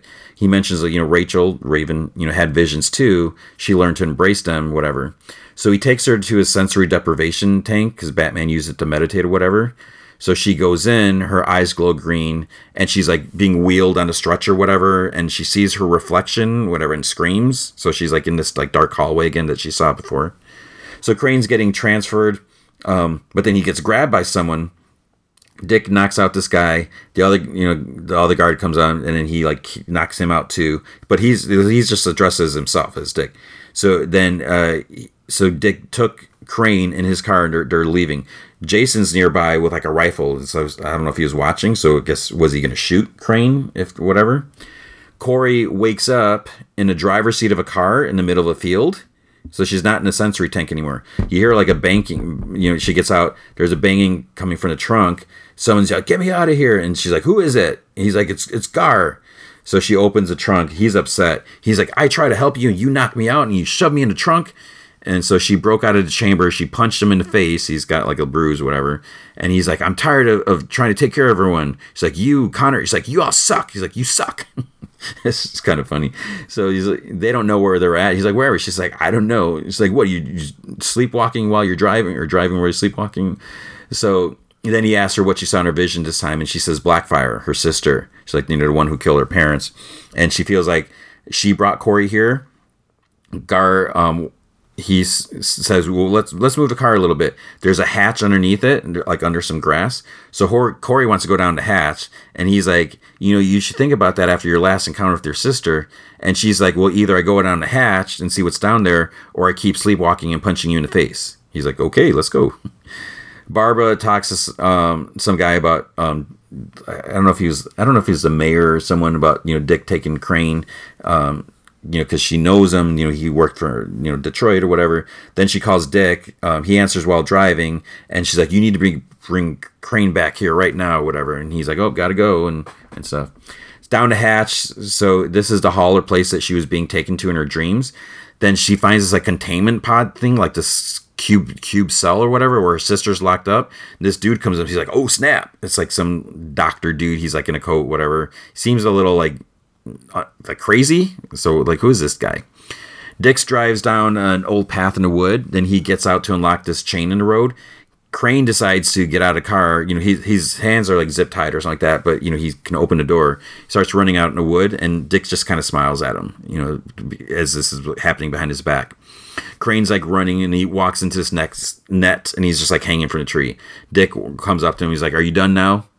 So they walk to this old cabin. Dick says um, that Crane's the one who turned Jason into a monster. The hit attempt was just an excuse to get get him to Blackgate. Uh, so the cabin is where Bruce took him when to train when they were young, apparently, whatever. But Red Hood is his protege, so he knows that Jason's coming to save him. He's like he knows this place. Um, Crane says the Titans just abandoned those that you know they fail. So he's like, you know, where's the witch girl? Where's the mute boy or whatever? So then um, the the at the un, under the hatch, the dude tells Kory and Gar he's he says that they're a defense department tasked with extraterrestrial threat assessment and executing containment strategies as needed. Blackfire's I can't believe I said it all in one breath. Blackfire was a hostile, so they shut her down. Then Kory's like, "Are you gonna lock me up?" And he's like, "No, no, no." He's like, "I'm a big fan of Starfire." He's like, "Beast Boy too." And he's like, "What?" So Kory wants to talk to her sister. So in the room, the lights and the temperature, um, they're somehow negating her power, so they turn off so Kory can go inside. Blackfire is just like lying in bed. She's kind of groggy. She's like, "Why are you here?" And Kory's like, "You call me." And Blackfire's like, "If you have any any shred of mercy, she's like, put me out of my misery." She's like, "Being a prisoner in this Blackwater planet is a dishonor." They bicker about like their childhood, how you know uh, Blackfire was always blamed and punished, and Starfire or Kory wasn't, whatever. Um, Kory's like, well, you hurt people, and you know you deserve to be here, or whatever. Blackfire just keeps egging her on. Talks about the boyfriend that Blackfire killed, and she like fried him or whatever. Then they, they start fighting. The doc says that the the cell reduces their powers to almost zero. Kory like stands over, is about to deliver a final blow, and Blackfire's like, "Do it, please." And then Kory just like lets her go, whatever. And Kory's Blackfire says that she's like, "I hate you," and she's like, "I know." So she's just gonna leave her in there and uh because uh, I guess you know she would be locked up f- until she dies, you know. And Kory's like that could be like over hundred years or something like that. But Blackfire, she's like, she says she is who she is, and it's it's because of Kory. So at the cabin, Crane asks Dick, you know, what are his plans in Gotham? Is he going to step into Daddy's shoes? He tries saying that they're similar, whatever. And Bruce used to say, you know, fear is your friend. Fear reveals your weakness and gives you a chance to make it your strength. Then he talks about the first time Bruce brought them there to train him. Uh, he, you know, so he ran out in the woods not knowing was out there. So you see a flashback. There's like this wolf chasing him, and Crane tries saying it wasn't his fault, and then the motion detector goes off. And Dick says that he already proved himself that night when he was a kid without Bruce. So then you see him like walk in with a bloody knife and a severed wolf head. So I guess that was part of Bruce's training to make them survive the woods and wolves chasing him or something like that. Um, then Barbara, she realized she knows where Dick took Crane because they were able to triangulate the call or something like that. So they know it must be at this cabin or something like that. Kory decides uh, she can't leave the doctor dude to keep her sister locked up forever. Um, he tries stopping her and says that you know her powers might not be at full strength yet. You know, and Kory's like, "Do you want to find out?" You know, she's about to blast him. He's like, "Nope." So then outside, uh, Blackfire asks, "She's like, where are you taking me?" And Kory's like, "Would you rather just stay here?"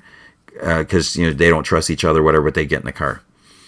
Red Hood is is looking through a rifle scope in the woods. He's getting ready to shoot Dick, but then Nightwing is behind him. So Dick made uh, Crane go out like with a hoodie on out in the woods or something like that. So they start fighting. Red Red Hood is like shooting. Nightwing's using his escrima sticks. Crane um, tries running, but there's like a force field, so he just like slams into it. Nightwing says he's like, "You told Crane everything, everything." So he knows like their identity. He knows who Dick and Bruce, uh, all that stuff. Red Hood says that this ends here. He's like, "What do you think was going to happen after you know what you did to him?" After what he let happen, Nightwing's like, "This isn't on me," or whatever. And Jason says, he or he says Jason made his own choices, and Jason's like, "Like you did." He's like, "Everything you do, every move you make is is like the old man." And then um, he catches Dick off guard and he starts like beating him, whatever. He hits him a few times. Then he's about to shoot him uh, you know, they're starting to, a GCPD helicopter shows up and he's, you know, there's trees and stuff like that. They're trying to get a Red Hood in, in the, the, the target. Barbara gives permission to take the shot. They shoot, but then I think they end up shooting Dick in the arm and Jason gets away.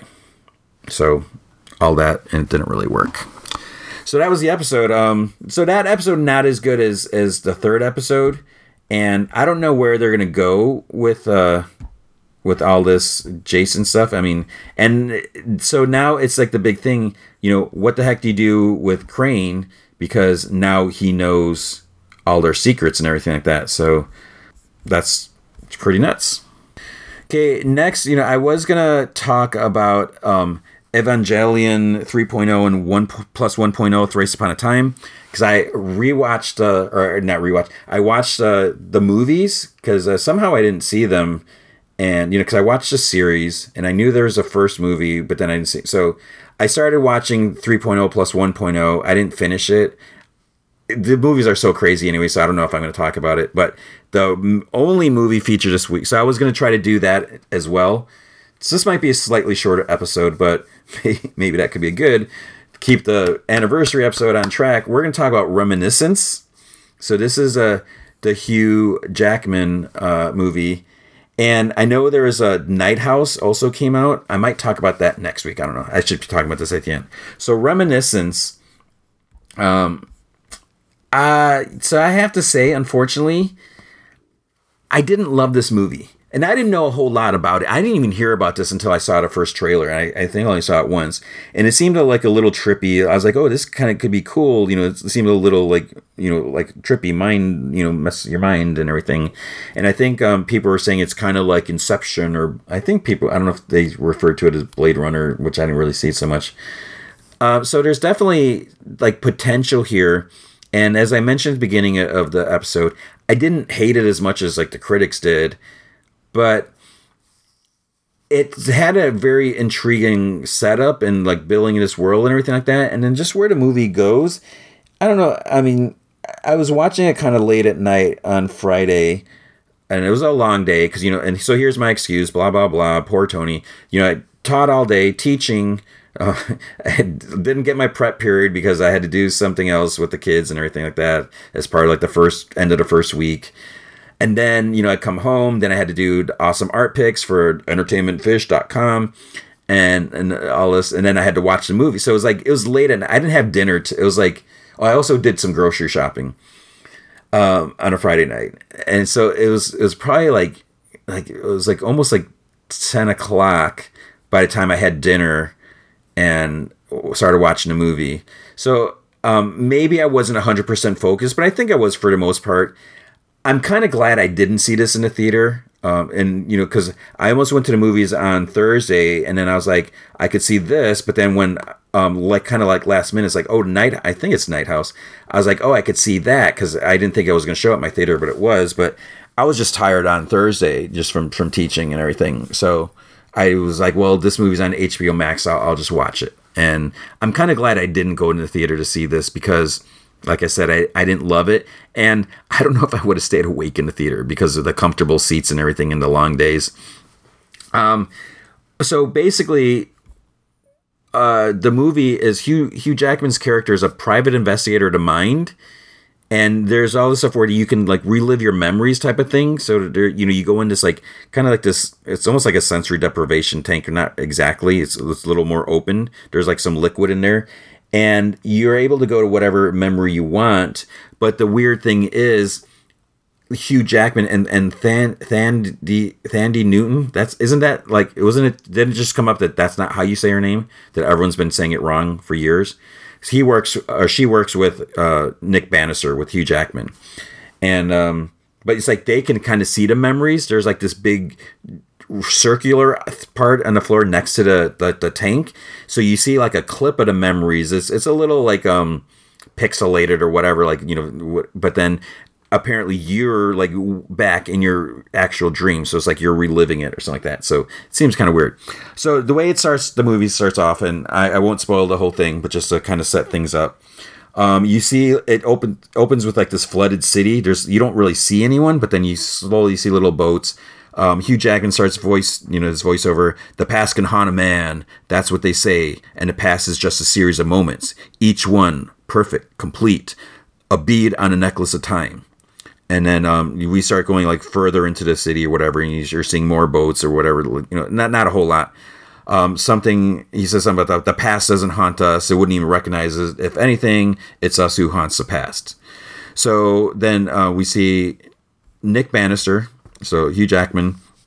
Uh, he comes in he late in, into the, his office. He has a client, so Thandie Newton says it's his old war buddy or something like that. So you know he's like in a wheelchair, he's missing his legs, and uh, she's like the client who never pays, you know, or something like that. So he says he wants to see Angie again, and uh, then you you hear thing the voiceover. It used to be you couldn't go back again, but time is no longer a one way stream. Memory is a boat that sails against its current, and I'm the oarsman. So then he says when the water rose and the wars broke out, there wasn't a lot to look forward to. So people began to look back. Um, the tank started as an interrogation tool, and since then, nostalgia has become a way of life. But for Watts and me, it's a living. So all this stuff, know, as we're building up this, setting up this world, it's all kind of interesting. The the why are, are the world why why is the world flooded? Is it you know climate change? And what are what's what wars broke out? What's going? How did this? So there's a lot going on here. That's that's kind of neat in a way. Then he tells a guy he's going on a journey through his memory, his destination, a place and time you've been before. To reach it, all you have to do is follow my voice. So then, you know, the guy in it takes, he's in a little bit of water. Um, so he's sending him to a summer 13 years ago. Bannister can see the memory. Um, the dude's, he has his legs. He's playing fetch with the dog. So the dog is Angie. That's who he wanted to see. Then Watts is like, it's like, I love that damn dog. He says, you know, she's she's kind of like tough and a little bitter, or whatever, but you know, she's she's showing a little like humanity there, or whatever. So then his friend tries giving him a coin, tries paying him. He's like, I know it's not enough. He's like, and Bannister's like, no, no, no, it's on the house. And then when he leaves, like then uh, Watts, uh, she's like, you know, if, if you keep doing like it's on the house, the ceiling's going to collapse or something like that. And then he's saying that you know it turns out nothing's more addictive than the past because you know who wouldn't want to be reunited with a loved one or relive the most meaningful moments of her life. The memories have an appetite, and if you're not careful, they can consume you. So the tank is called reminiscence, I guess. Watts um tries uh, giving a client the memory that she keeps visiting or whatever. She's like, here, you know, that's why you don't have to keep paying for the tank. And she's like, it's not the same. She's like, in the reminiscence, I can feel his arms around me or something like that. So, you know, she was trying to help someone out too.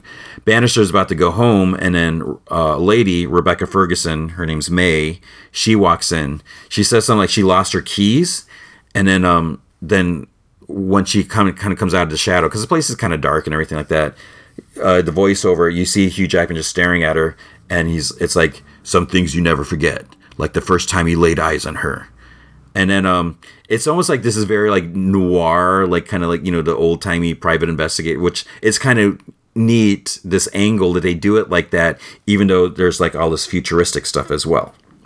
So then he tells her that they can give her a quick nudge, and you know, the finding key depends on whether they're lost or forgotten. Because if if they're lost, he can't help her. But if it's forgotten, it can you know maybe found you know find out where it is. So Nick is a, a good guy because when when Mae is going to go in a tank, he's like, well, we have modesty suits before you go into the water, you know, so you don't get your clothes wet. And she's like, well, you're going to see it all anyways. And she's just like takes off her gown, and uh, he like looks away. So you know he's not like some perv or whatever. And then uh, he takes her back like a day, and you know she's getting up, she's getting ready, and when she gets dressed, he looks away again and so again, that, that's that's a good thing because um, obviously he has a hot. He's mesmerized by her, but he doesn't want to you know be a creep and look at her. And then uh, he's like, "Is she decent?" And Watts is like, "Like she'd care." So they see where she loses her keys, you know, in a dressing room, whatever, you know, because she took shook some stuff out of her her purse and they fell on the floor. Then she, um, so they're about to stop, but he's like, "Wait." So she goes on, you know, she's a little like nervous or hesitant. She goes out on stage, and he's just like mesmerized as as she's singing. Um, he also works like with the DA. Uh, you know, that's where the interrogation part comes in because there's this guy who was corrupt or whatever, bought dry lands for pennies on a dollars or whatever, and then um, he goes to the club where Mae sings. Uh, Bannister does because she left her earrings or something like that, and then he he talks to her. He tells her she has a nice voice, and she's like, "Oh, not many comment or notice my voice because they're just checking out her her body, I guess." And then um because the dress she has is like there's like open cut out parts so you know there's like a lot of skin showing or whatever but you know it's it's not it's revealing but not really revealing So then, um, then she's like, "Oh, will you escort me home or whatever?" And then they go there and they talk, and, and then they end up hooking up. So it seems that he's been spending a lot of time in a tank reliving memories with her because something happened. So like Watts pulls him out, says it's been months since she's disappeared and she's haunting him. So they were together for a little bit and we don't really know. There's like this jump and he's like trying to find her and like you know he's going around and like one coworker is like you know she's not the person you thought she was or whatever. And then um he sees this he sees her in a memory from this other case. It was actually from a, a, the memory was from years ago. So he wonders like who is she or you know who was she when she wasn't with him. And then you know he goes to this gangster dude, and this man, the dialogue, the delivery was was kind of cringy with this part, just the way he talked, and it, it was like not really over the top, but it just it was weird. So then the the, the question was like, who was Mae? You know, was she a grifter? Was she an addict? You know, what's going on? And and so that's kind of where the movie comes from. So he's like really haunted by her. And you know he's like going through the memories reliving the memories but he also wants to find out where she is. And um uh, yeah. So i mean i won't go, go into the rest of it and like other stuff that, that comes up.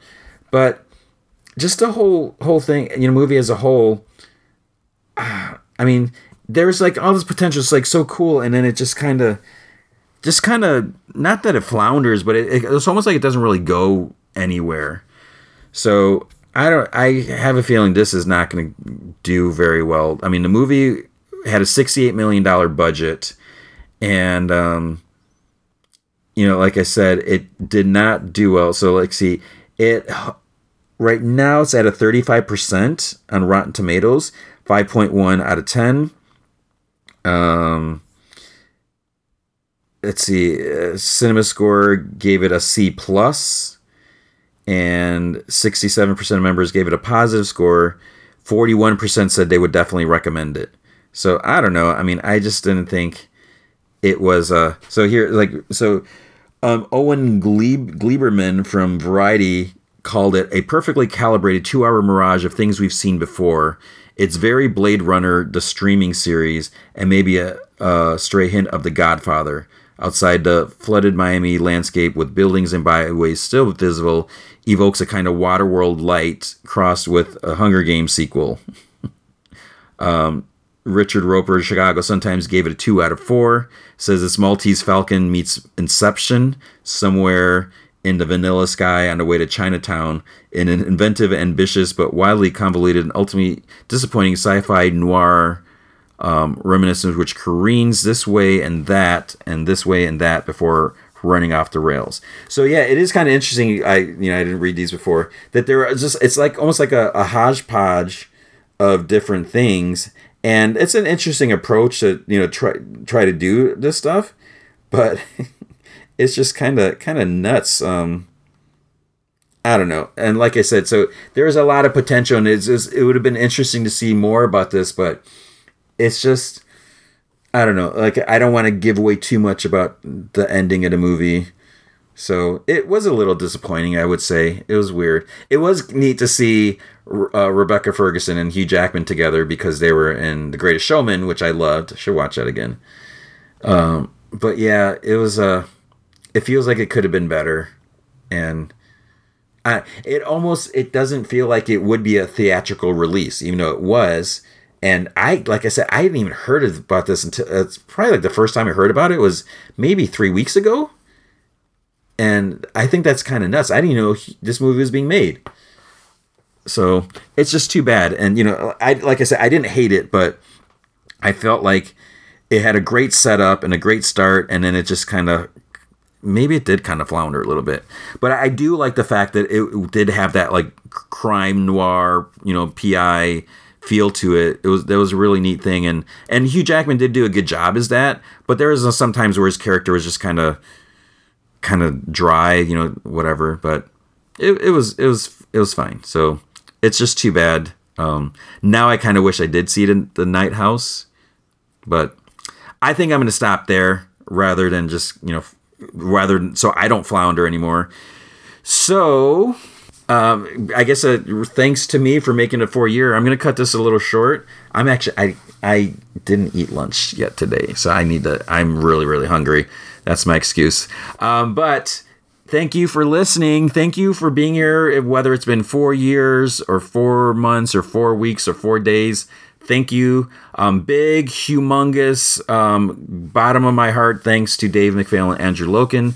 They are big supporters of the show. And I also got a big, you know, big thanks to Rich Lozano because he he's helped. He's been helping out a lot. He's been a supporter. So you know, thank thank everyone listening. You know, I I, I should I feel like I should just like thank all the patrons you know, everything. So you guys are awesome. I appreciate it. And you know, if you ever bought me like a single coffee, you know, thank you. It like I said, it really means a lot. So um you can be a supporter by going to patreon.com slash gman from heck. Any amount you can commit to will be awesome. If you commit at the Rick Jones tier or higher, you get access to that secret podcast from heck, which is an additional 30 minutes of podcast entertainment every single week. Uh, I'm talking about West Coast Avengers, Avengers West Coast from 1989, John Byrne run, and it's mainly Wanda, Scarlet Witch, and Vision. So a lot of cool things. Um, actually, um, this coming week there's gonna be some like Captain America and uh, She-Hulk stuff. So that's gonna be cool. Um, but if you can't commit to a monthly commitment, you can also help out by going to ko-fi.com slash gman from heck. You can buy me a virtual cup of coffee or two and that is ko-fi.com slash gman from heck. Okay, so what is going to be uh, next week? So next week, I believe, is uh, Candyman. I might see it a Night House too. We'll see, because I mean, I, I could probably do two movies. I don't know if there's anything else popping up, but because uh, what you call it, Superman and Lois is is is off, and Rick and Morty isn't back yet. So maybe you know I, I could squeeze in two movies. So we'll have to see if I if, maybe I'll go. Yeah, we'll we'll see. So um, other than that, um, I can't think of anything else that's that's popping up. If there's any other thing on TV or all that. So like I said, you know, thank you for four years. Um, it, has been tough at times. I, I'm not gonna lie about that, but um, I, I do I am happy to be here and I'm happy you're here. So I'm gonna you know keep doing this as long as I can. So thank you from the bottom of my heart. Um, I hope you are enjoying the show. That's why you're here, and I hope you are doing well. Um, I had a decent first week of school. You know, it was only three days, and uh, the first day wasn't. I didn't really teach or anything like that. So I got got great kids. Um, it's wearing a mask all day is, is exhausting, but we have to be safe. So please be safe. Take care of yourself. Take care of others. Try to have a good time. And remember to be good to each other.